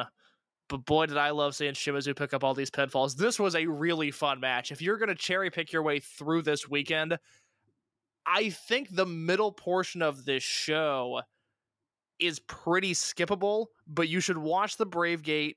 You should obviously watch the main event, the Triangle Gate match, but you should also watch this match. This helped the build to the Dream Gate match the next night. Yeah, and just as something that it was something that through the month we should have saw like, oh, these two guys have great chemistry together, and, and they put it on display here.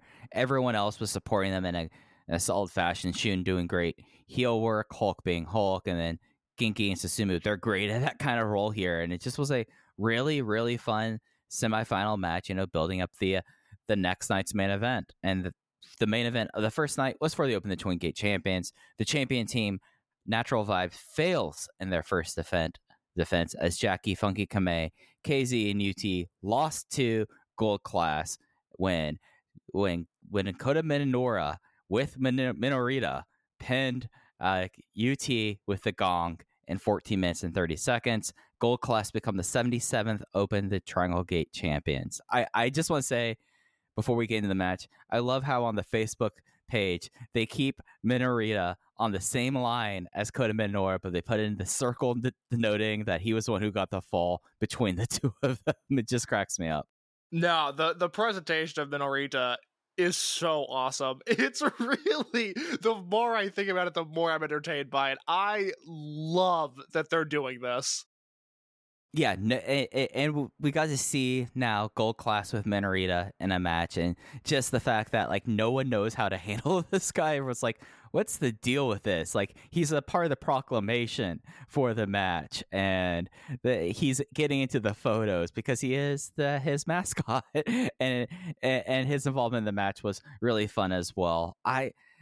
I, I knew that we were going to get the face-offs that we really got. That would be a lot of UT and Doi, a lot of KZ and Ishida and Minoura and Jacky Funk Kame. But boy, when you put them on the big stage having this match, it just they just blew it out of the park there. This was the first, I would say, great Triangle Gate match we've had all year. And I'm trying to think what this the last truly great Triangle Gate match was, because this clearly now is the, the current watermark going forward. Well, my mind immediately goes to, and this will give you a, a, a perfect demarcation point because I feel like it's in a lot of ways the end of an era. Has there been a better Triangle Gate match since Jason Lee, Masato Yoshino, and Naruki Doi versus BB Hulk, KZ, and Yamato from Final Gate ah. 2017? I am drawing a blank. I liked a couple of the later Tri Vanguard challenges, but I think that's like the last one I had at four and a half stars, like this one.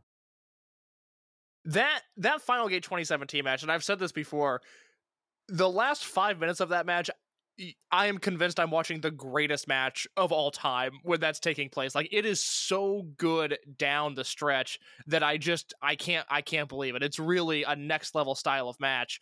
Uh off the top of my head, I can't remember another Triangle Gate match that came close to this. Uh it's my it's the best match I've seen in Japan this year. Four and three quarter stars. Best match I've seen in pro wrestling. Uh straight up. It it was an old school style of Dragon Gate match, and I think that's one of the really interesting parts of Gold Class to me. This specific trio. I said last week I thought they were going to lose because, quite frankly, I just didn't think they needed the titles. But you're now at a point where you have three established top of the line guys, and in the context of Ishida, Minoura, and Doi, you can point to Ishida and say that he's the clear fall post, but Ishida's really protected in the booking. I think you have to go back to that aforementioned BB Hulk KZ Yamato team to find another Triangle Gate team that was as loaded as these guys are. Yeah, this is something that I know you're you're still the belief that Kota Minoura will be Dreamgate champion, either walking in or walking out of Kobe World. I look at this team, I'm like, how are you going to take the belts off these guys the momentum they have right now anytime soon? Well, Like- that, that's that's the one thing that I'll give you is if they really, and I would I would love if they did this because it's been, I mean, it's been so long. It maybe, maybe a decade at this point since the Triangle Gate belts have felt like really really important. But if they if they want to give these guys, you know, a record breaking Triangle Gate run and just have them buzz saw through the entire company and every trio that that they throw their way and have this be like a blood generation esque do fixer like triangle gate team that goes down in history i am all for that. If this is this generation's you know CIMA magnitude and yoshino trio give that to me because i think that is super super interesting and i would love to see them put more focus back on the triangle gate belt. If the the alternative to Minoura headlining Kobe World is we get a really heated Z Brats versus Gold Class Triangle Gate match instead of like a four way, uh, you know, trios match like we normally get. Then great. I think that is just as interesting of a future. So I, I'm right now I've pulled up the list of past Triangle Gate champions, guys. And you brought the maximum one in 2017. However, the people they lost the belts to were the longest reigning Open the Triangle Gate champions in Natural Vibes, holding for 231 days. They had six title defenses. I'm quickly scanning to see if anyone else had six title defenses. I the most else other than that I'm seeing is five. It's going to take a it, it would be a concerted effort to do this because like you're going to have to like lock this belt down to this unit and really be like this is what these guys are doing from now on for a while. And it's going to be really fascinating to see like so there were two units there were two triangle gate teams that had longer reigns than that. There was that blood generation team they talked of that went 319 days but they only had three title defenses and then you had the 273 day uh title reign in case i want to take I want you to take a guess at this team. I'll give you a time frame, okay? Yeah, go ahead. Post Blood Warriors Junction 3. Post Blood Warriors Junction 3. So wait, okay, so is this the beginning of 2012? Okay, I'll, I'll narrow it down a little bit sooner than this. Yamato's already in Mad Blankey at this time. So we're talking 2013, 2014. And this is a long-standing Triangle Gate team? This is the second longest Triangle Gate tile run. Oh my god.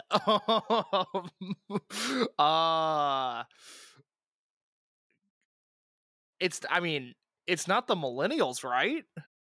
No, it is the Monster Express team of Akira Tozawa, Masato Yoshino, and T-Hawk. Oh, I okay. I I'm I got confused on my timeline. Okay. Sorry, Yes. No, that that's okay. Yes, this was the team that just held onto those belts for a while. if we just we do our Triangle Gate check-in and yet Monster Express still has them. Yeah, no, no, and that probably was the time that they because that was also coinciding a lot with the uh, the Yamadoi Twin Gate team. Like that's really when like the prestige of the two belts kind of switched was during this time. So those are like the three most dominant Triangle Gate teams. That Blood Generation team that only had three defenses but held the belt for 319 days. The Monster Express team that disappeared but had five title defenses, and then the Natural Vibes team that has the defense record at six but 231 days. Just as a frame of reference for that, and it's going to take something for Gold Class to lose it. And it's going to take something for Gold Class just to lose with how they're positioned right now. They, they might not drop a fall until they have to start doing eight man tags with Minorita, to be quite honest. I'm all for it. I I really think they have something special with this unit. I, I, you know, just to compare them to Masquerade.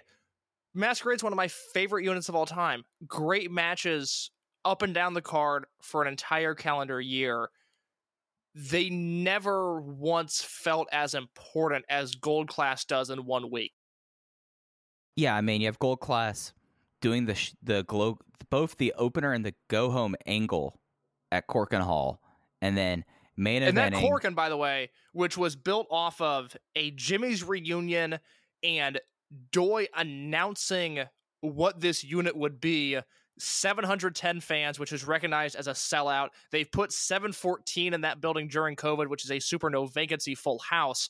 Uh, but by all accounts, any metric, a 710 is a sellout under the setup that they were running. And let's be honest, other than New Japan occasionally, not a lot of companies putting 700 in Korakuen Hall right now. I mean, I saw one company that put only 200 that was considered a major company one time this last week. Very depressing.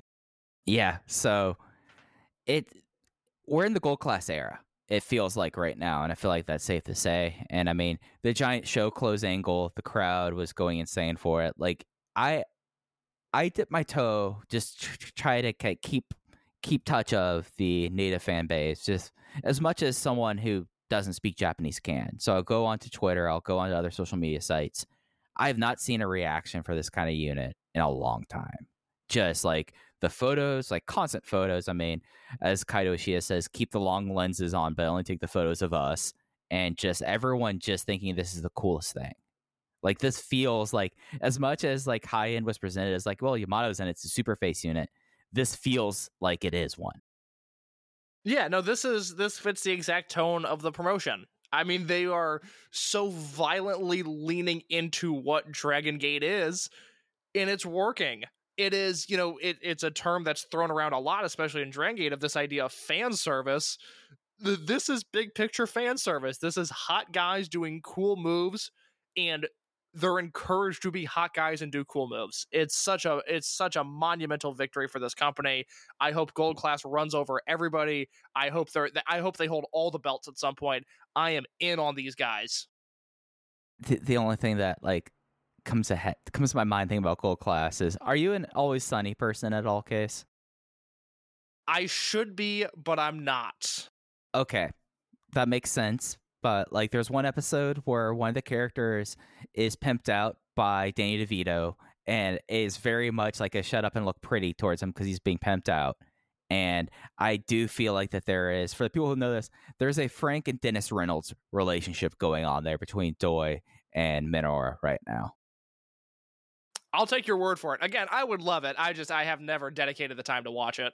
And they have like 11 seasons now. That's a time commitment. No, yeah, I can't. I can't be doing that. Not if I can just rewatch Girls on HBO. I'm not gonna watch It's Always Sunny. It's just I mean, the the last show that I just finished up, like the one thing that I was like doing other than like wrestling and living my life over the last weekend, watched all of Reacher on Amazon Prime. And let me tell you, that is the best dad show I've ever seen. Eight episodes. Eight episodes. Perfect. In the hobby, it's not easy being a fan of ripping packs or repacks. We hype ourselves up thinking "Ah, maybe I can pull a Ken Griffey Jr. rookie card, but with zero transparency on available cards and hit rates, it's all just a shot in the dark. Until now. Introducing slab packs from arenaclub.com, the only repack that provides real value, a complete view of all possible cards, and clear hit rates for each one. Now, when I buy slab packs at Arena Club, it finally feels like I know what I'm getting. I was able to open an Arena Club slab pack, and and I'll be honest, it was a lot better than what you normally do. Say you go to a card show and there's a random innocuous brown bag of cards, and yeah, you can open it and look, it's going to be junk. You're you, you know what I mean? Like you know what you're probably going to get in those. Maybe you find that fun.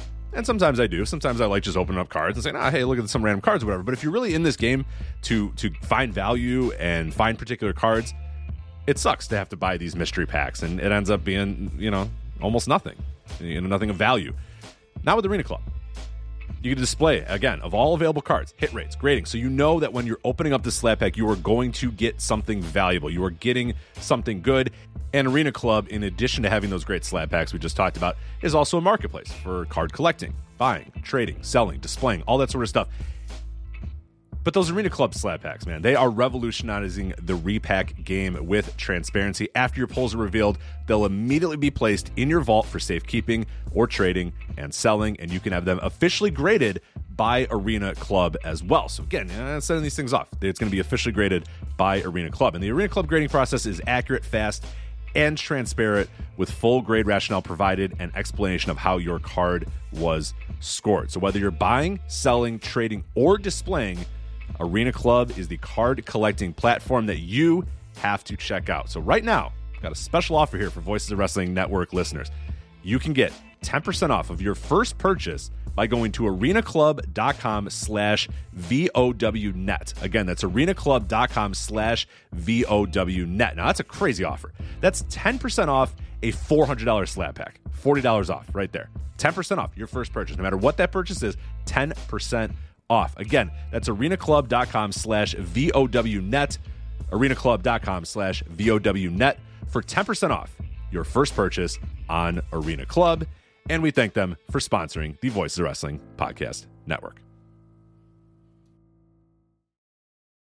Yeah, I'm, I'm into that. Yeah, yeah, yeah. If you, eh, eh, you, you never watched Sons of Anarchy or No, no, Uh, I'm not. No, I don't like motorcycles. I like dirt bikes. I don't like motorcycles.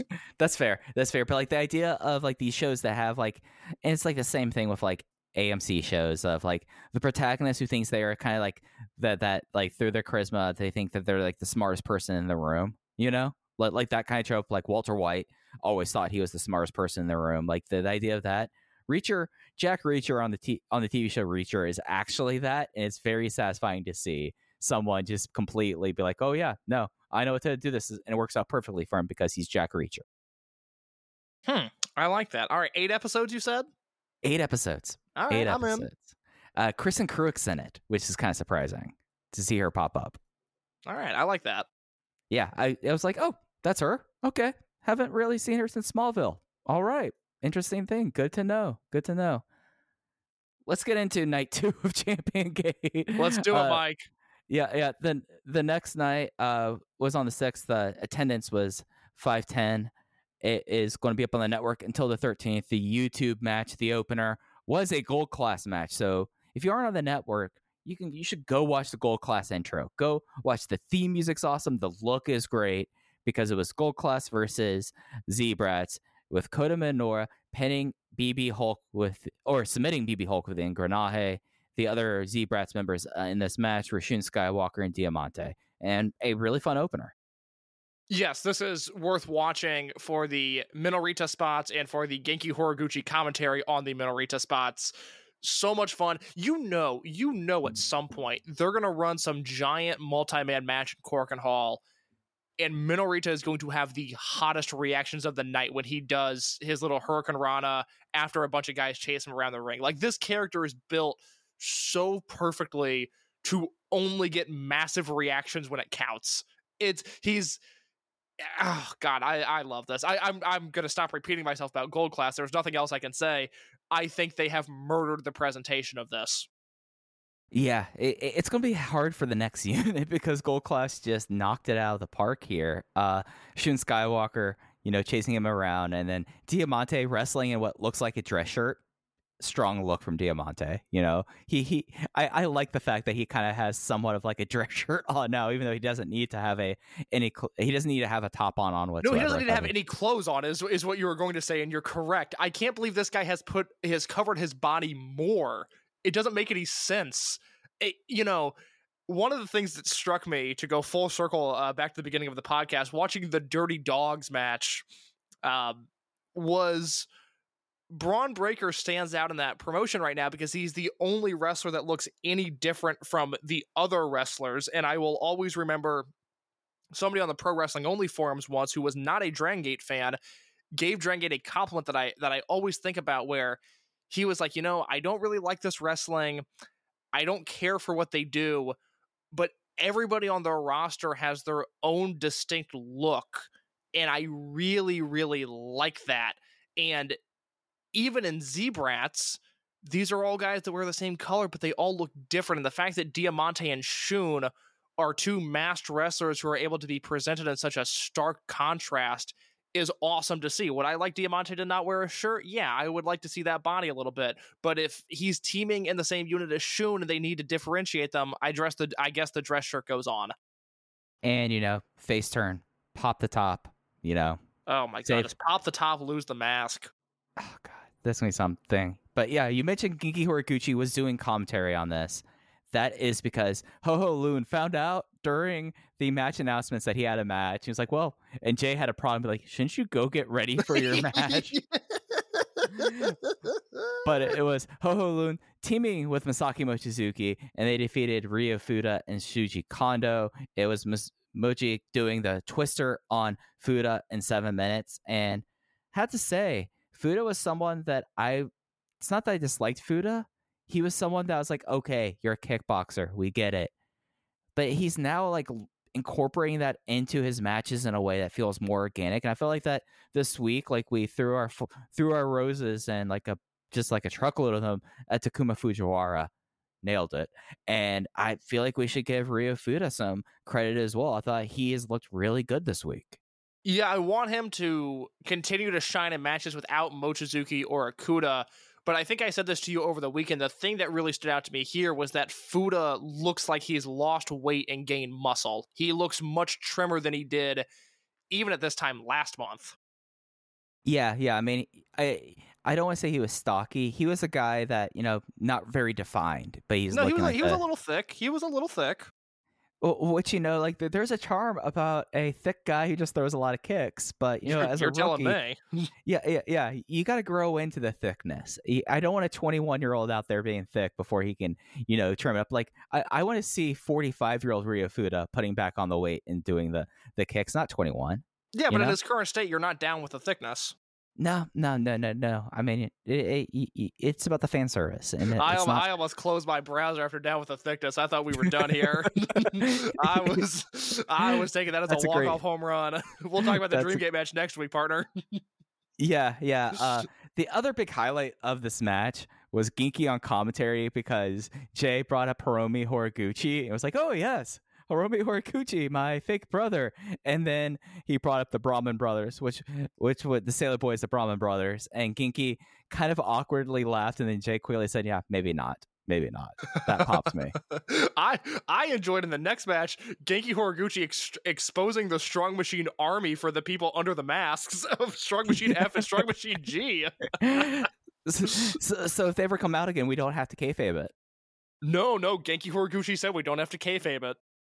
I mean, when Gigi Gucci says something like that on commentary, then you know there's not much else to add about it. I, I went three and a quarter for that second match. I thought I went three and a quarter for the both the first two matches. I thought they were good fun.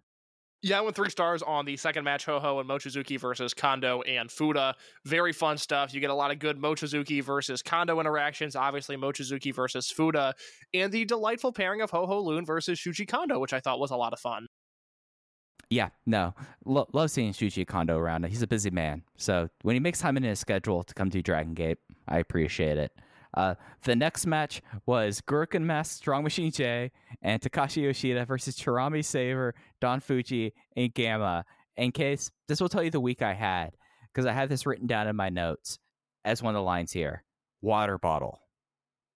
What was the water bottle thing? I don't remember what it was, but I remember like there was a big ado about it being was water bottles being thrown back and forth in this match.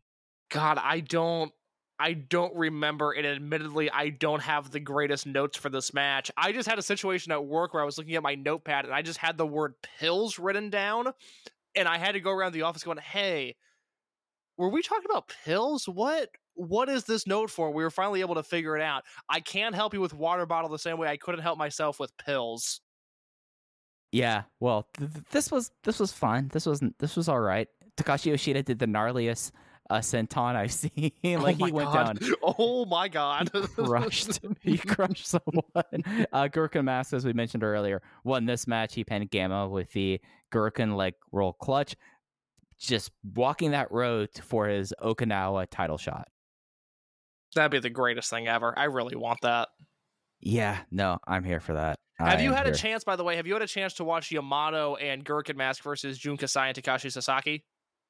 I am watching that tomorrow. Okay, That all right. is it's, my It's fun. It's fun. I have not seen the natural vibes stuff on that show yet, but the Yamato Jun Kasai stuff is fun. Oh yeah, we didn't mention uh Yamato and KZ are the new Ryukyu Dragon tw- tag team champions. It's called KZ Twin- and UT, not Yamato and KZ. Ah, I didn't think that that today would be the top show. yeah, KZ and UT natural vibes now. They were twin crown champions going into night one. So that's nice. Nice to see that UT, you know, still collecting hardware. I'm glad to see that. I love it. Match four was a singles match, Ben K versus Jason Lee. This was a no contest due to Zebrats' interference, and a match I was really enjoying before the interference case. I I really liked like Jason was doing like topes that uh, Ben caught and power bombed him for.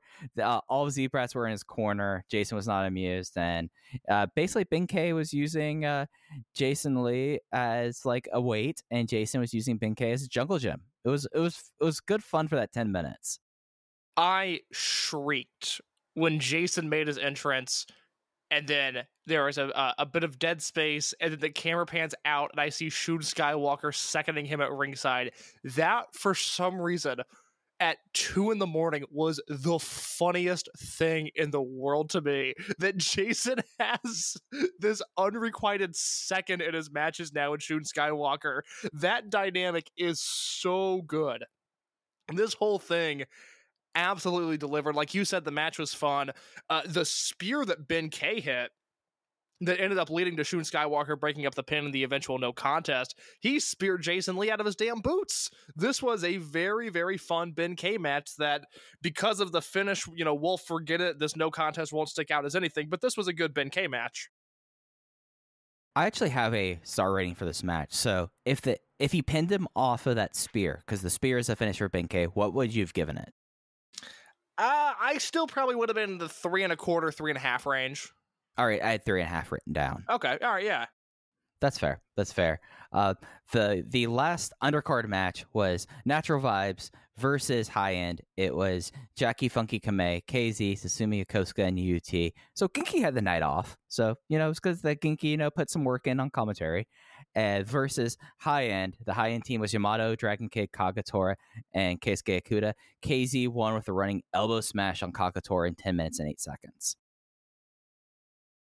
I liked this match. Uh, I actually really liked this match. Really high intensity, just random eight man that I don't expect from high end at this point. Quite frankly, I just I don't expect them to deliver. And then maybe there's matches like this that just are so high above my expectations that I was startled and maybe overrated it a little bit. But the consensus among people watching at the time was that this match was a lot of fun because of how frantic the energy was throughout the entire thing. Yeah, it. I went three and a half stars on it. I thought this was a blast. This was probably like my like the one time I felt like high end actually felt like a group, like a team. And this is after we didn't mention this case.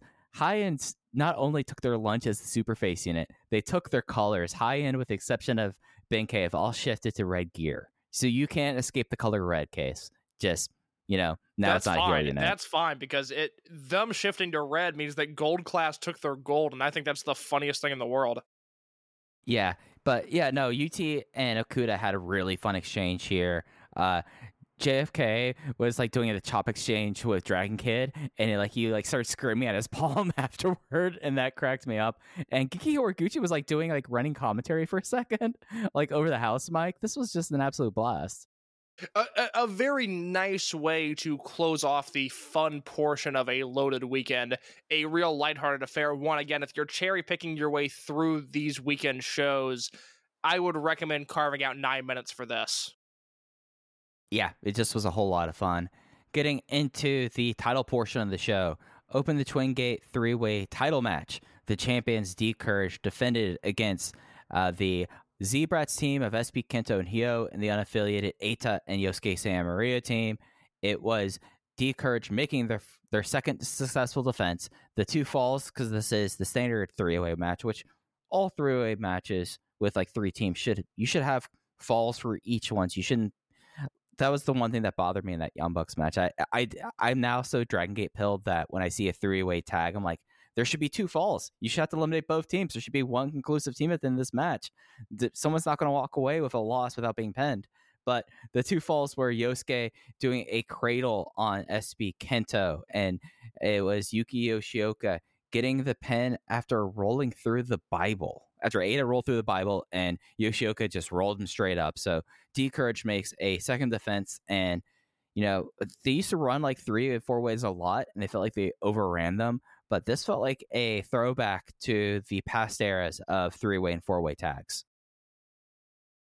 This will go down as one of my favorite matches of the year. Won't finish in my top 10. Maybe won't even finish in my Dragon Gate top 10.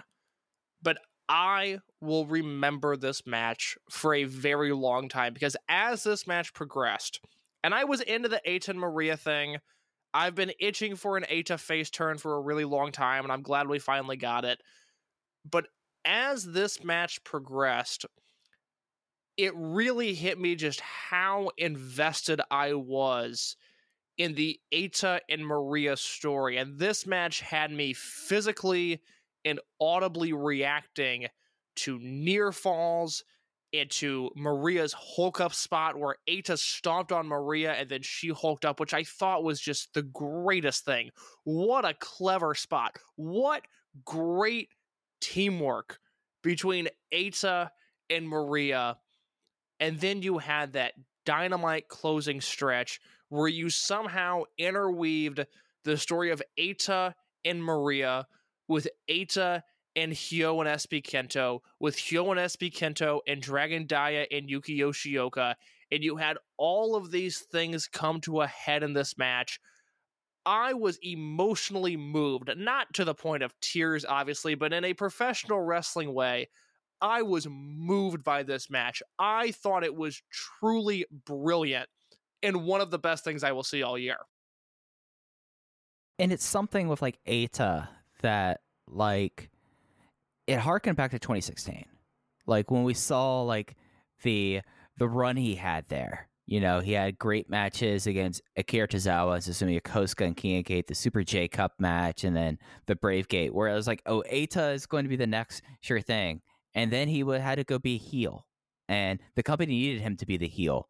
And we got a glimpse of that case. I know you wrote about this in the in the review, so I'm kind of doubling up on your point here, but I wrote that down as I was watching this match. It's like this felt like old Eita, like going for submission holds. Like it was the Biblia into the schoolboy, and just the fact that both of the finishes came out of like rolling through submissions. It just was really interwoven in a way, and it was something that it was a full all out sprint, and you really got to see each of the three stories be interwoven here. And it was like really kind of cool to see how they first they did the biggest wishbone pull ever on Dragon Dia, sending him out of the frame for that. and even just- that, even that was great because it was Eita briefly working with Zebrats. Like that was a really interesting midpoint in the match where Eita suddenly found common ground with these heels again. Yeah, yeah. And I was like, oh, yeah, we used to do that. We used to squish this turd. And that was really great. And you had that first elimination, and like the great three and four way matches of yesteryear, they kicked it into even higher gear for the last two minutes of the match. Whereas, like, it, we haven't seen this from Maria in a long time, really, since she broke her ankle. And it was like, oh, wow. I've I spent the last few years going like, all right, we probably have seen like the big runs from Maria, but she was back to being like one of the one of the most truest baby faces in the promotion and proving that she could step up and be in be at the level even after that injury and it was remarkable The series that led to SB Kento getting pinned, Maria went for the Sky Love. SBK countered it. He had a bridging German. Maria kicked out. And then they went through these flash pins with Maria kissing SB Kento, gets a crazy near fall. He recovers, tries to put her in the SB shooter, then Maria rolls through and pins him. That was such high level pro wrestling. I mean, that that was the Maria that I missed. That was the Maria that we saw against Kotoka, and for a lot of that Bravegate run in 2016 that she had, where you know, I've uh, Maria's not the character for me. I've never been her most vocal supporter, but when she hooks me, when she gets me on those emotions, and she does every once in a while, I'm so compelled by her. And what I realized as I was watching this match is, you know, D courage be damned, the future be damned. I want Eita and Maria to win these belts in this moment so bad. It it really transported me from the lens that I normally watch these shows in, which is an analytical lens where I'm thinking about the future and I'm thinking about who's going over and how they're going over and who's getting pinned to screw that. I want Eita and Maria holding these belts right now. And I had a very raw, genuine fan reaction to this match, which I really, really enjoyed. Yeah, and it was something that, with the way that they were interjected, it just, you know, it felt like that this could have been a shenanigans fest, and instead we got this raw emotion that was truly special. I don't think I was as high on it as you. I was four and a quarter on it, just because I was like, I wanted to see a little bit more of like. I like the idea of Eita being like, all right, we gotta get rid of this kid. Like that was something I was like, oh, I want to see a little bit more of that. But this was, I mean, I'll just say this right now. I can't remember the last time they had a champion gate or a sh- big show with four title matches that all four of them I had at four stars or better. Like just insane. Yeah, I was at four and a half on this, four and a half on the Brave Gate, four and three quarters on the Triangle Gate, and this Dream Gate match I also had it above four stars. Just insane stuff. Just insane stuff. And that continued with the main event. We had the Open the Dream Gate Championship match. It was Kai versus Big Boss Shimizu. Kai made his second successful defense with the authorized Ganosuke clutch in 18 minutes and 23 seconds. And yet, the Osaka boy comes up short yet again. Devastating. What what what a match! I mean, I again, I and I'll, I'll reiterate the point I made in my- my review. Dragon Gate deserves a ton of credit for rehabbing Shimizu the way that they have, where he went from killer to sleazeball to comedy character back to killer and it worked it was a successful transition i i don't know of anybody that is tuned into this promotion that can doubt how Shimizu looked and felt like a main eventer in this match. You also have to applaud Shimizu until the cows come home for the fact that he can do so many different things. This guy is good at everything. He was great with the mohawk. He was great with the sleazy RED character. I thought it overstayed its welcome, but he was great in that role. He was brilliant as a comedy wrestler. And now we circle back again, and they really had me thinking that Shimizu was going to win the Dreamgate title. This guy can do everything. He is truly a remarkable talent, and I don't think he gets the credit he deserves for it. No, and like it was put on display because he came off not just like an impressive like offensive wrestler. He took a beating, and each time like he did, he rose back up. Like he ate, like he ate the m- medial impact, and was like, "Oh well, that's it." No, he still had another gear that he went into that was just insane. Like doing the the, the second rope uh, Samoan drop and the big boss press, and going for the uh, shot put slam was just like, oh wow, I bit into it. it was like, okay, they kept this in the back pocket. The shot put slam is one of, if not the most protective move in Dragon Gate outside of the muscular bomb. He's going to win it here. And he came up short because Kai had to de- go into his bag of trips, going into his moves that he has not liked doing. He's mentioned how much he hates flash pens. And he thinks flash pens are bullshit, but he's had to escape both of his title defenses with a flash pin that he was taught. And I think that that's like an awesome storyline and ended up being Kai's best match since the no rope match and probably his second best match in the promotion. It's, I mean, singles matches, absolutely. It's the Yamato no ropes match, and it's this. He does have the sneaky great, and you forget that he's in the match, but that three way triangle gate match at World 2019, where it's Yamato and Kai against Doi and Ishida, and I can't think of the third team Can you think of it off the top of your head? It's not coming to mind right now. No. Okay, hold on. I gotta look this up. It's gonna drive me nuts. This is Kobe World 2019. Uh, this was a show that I should remember. It was oh, it was Shimizu and Eita. Perfect. Shimizu and Oh right, yeah. Kai and Yamato, Doi and Ishida. That is a four and three quarter star tag match if there ever was one. 28 minutes. God, that match was crazy. Um, but easily top five multi-man or singles matches. One of the best matches that Kai has had in Dragon Gate.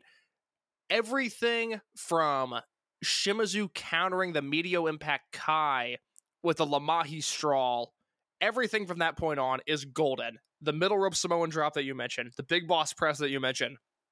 Kai slipped out of two different shot put slams, the second of which he put him in the Ganosuke clutch and won the match. Four and a quarter stars from me. An emotional roller coaster. The last two matches on this show exhausted me because I was so emotionally invested in the results. I didn't get either result that I wanted, and I'm okay with that because those matches were so damn good. Yeah, I was four and a quarter on this as well. Uh, the only other thing I'll add in was there was this really gnarly pile driver that then Ho Ho was like talking about the anatomy. I was like, oh, the human anatomy is not used to pile drivers. That cracked me up in the opening going of that. But Yeah, no, Just- I real really physical, really stiff. It takes a second to get going, but the finishing stretch is so good that I can deal with a slow first quarter of the match when the last three quarters hit the way they do. oh yeah, absolutely. And I I had this thought in the moment. I thought Shimizu, this was like the rare title loss that Shimizu came off looking even stronger. Like this was like the one that maybe this is me buying so much into Shimizu that next time he'll have next time he'll win it because he didn't use his biggest bullet in the chamber. He left the shot put slam in and maybe it was that like the Yoshida match was just like, oh, it made sense that he went for the Ganosuke clutch because Yoshida's a big guy. He's got a lot of beef on the bones. But for this one, it felt like, oh, he went for the he went for the Ganosuke clutch because he had to do it coming out of here. I thought Shimizu came came out of this match looking stronger than Kai.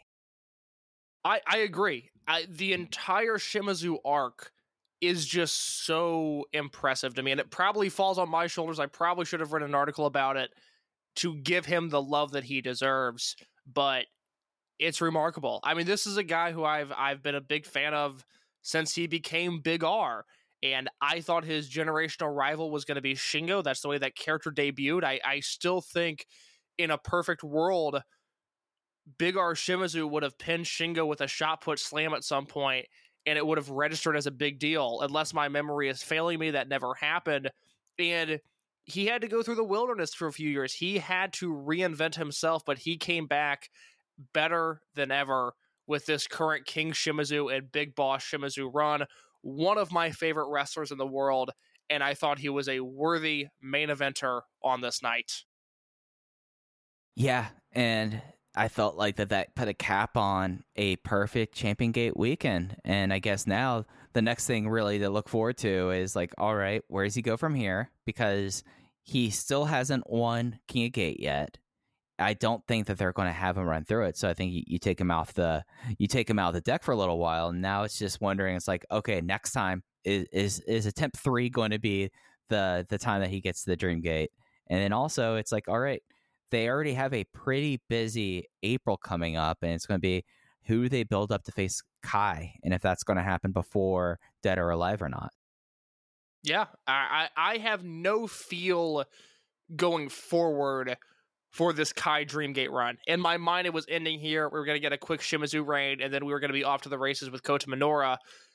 After talking to you, it seems like maybe this Minoura Triangle Gate run is going to last longer than I thought, and I really have not put any thought into what Kai does next. Maybe I was wrong with my bold SB Kento prediction, but I'm starting to believe, and we could say this March 8th. I think Eita is still going to win the Dream Gate at Kobe World. I think this is his year. At this point, I am not against it. Like I said at the top of the show, Shun and Eita changing their characters the way they have, and Eita isn't as drastic of a change, but he's back to wrestling like a quasi babyface. Give him another run. I'm totally okay with that. I mean, we got to hear his theme a whole lot over the last month and a half, and I love his theme. So, you know, maybe he's still going to be a little bit of an asshole who is going to have people wait out for Overdrive the Mirage to play all the way through. But I'm here for it. But I think it's going to end up with him at Kobe World. We still don't have a date for Kobe World yet, but I think it's going to end with him at Kobe World being Dreamgate champion. It's just going to be the question of if he will become a two time King of Gate to do so. Uh, one last thing. We didn't mention this. They announced King of Gate schedule. It'll be fully uh, brought to us by the Luck Corporation, our friends at Luck Corporation. And did you see that the mascot had a Twitter profile? Of course I did. Yeah, and Dragon Dia immediately taking our dreams and saying, "I want to get a photograph of Volty and you." Nothing I want more, pal. Gosh, so they, they announced that it will be starting after King of Gate. Its kickoff show will be the traditional Korakuen kickoff show, and it'll be running through the month. They are finishing it in Korakuen again, so that's going to eat up all of May and into the second of June for that, and then we'll have the Toryumon reunion show after that. I think the, I'm trying to look up the date for the Toryumon reunion second volume. It's June third. June 3rd. So they're going back to back. Yep. They're doing back to back for that. So I think we covered everything. We didn't really talk about the Jimmyz reunion. It was nice. I have, I yeah, I have no thoughts on that. It was fine. it was nice to do that while K-ness was around. Yeah. You know? No, it served its purpose. I, it, other than that, I have no thoughts on it. Yeah, yeah. But I think that's going to do it for us this week. Uh, I think our current plan, let's just do a quick on air production meeting. Should we do the uh, K-ness and Yoshino episode next week? Yes, next week is uh, the story of Masato Yoshino versus K-ness. The week after that, we still have to figure out because I will not be around at my normal time. Yeah, we'll, we'll figure it out. But we have we have some K-ness content coming for y'all. But that's going to do it. You can follow the podcast at Open Voice Gate. You can follow KS underscore in your case. I'm at Fujiheya. Thanks for listening to Open Voice Gate. We'll be back with you next week talking about the story of Masato Yoshino and K-ness. Take care.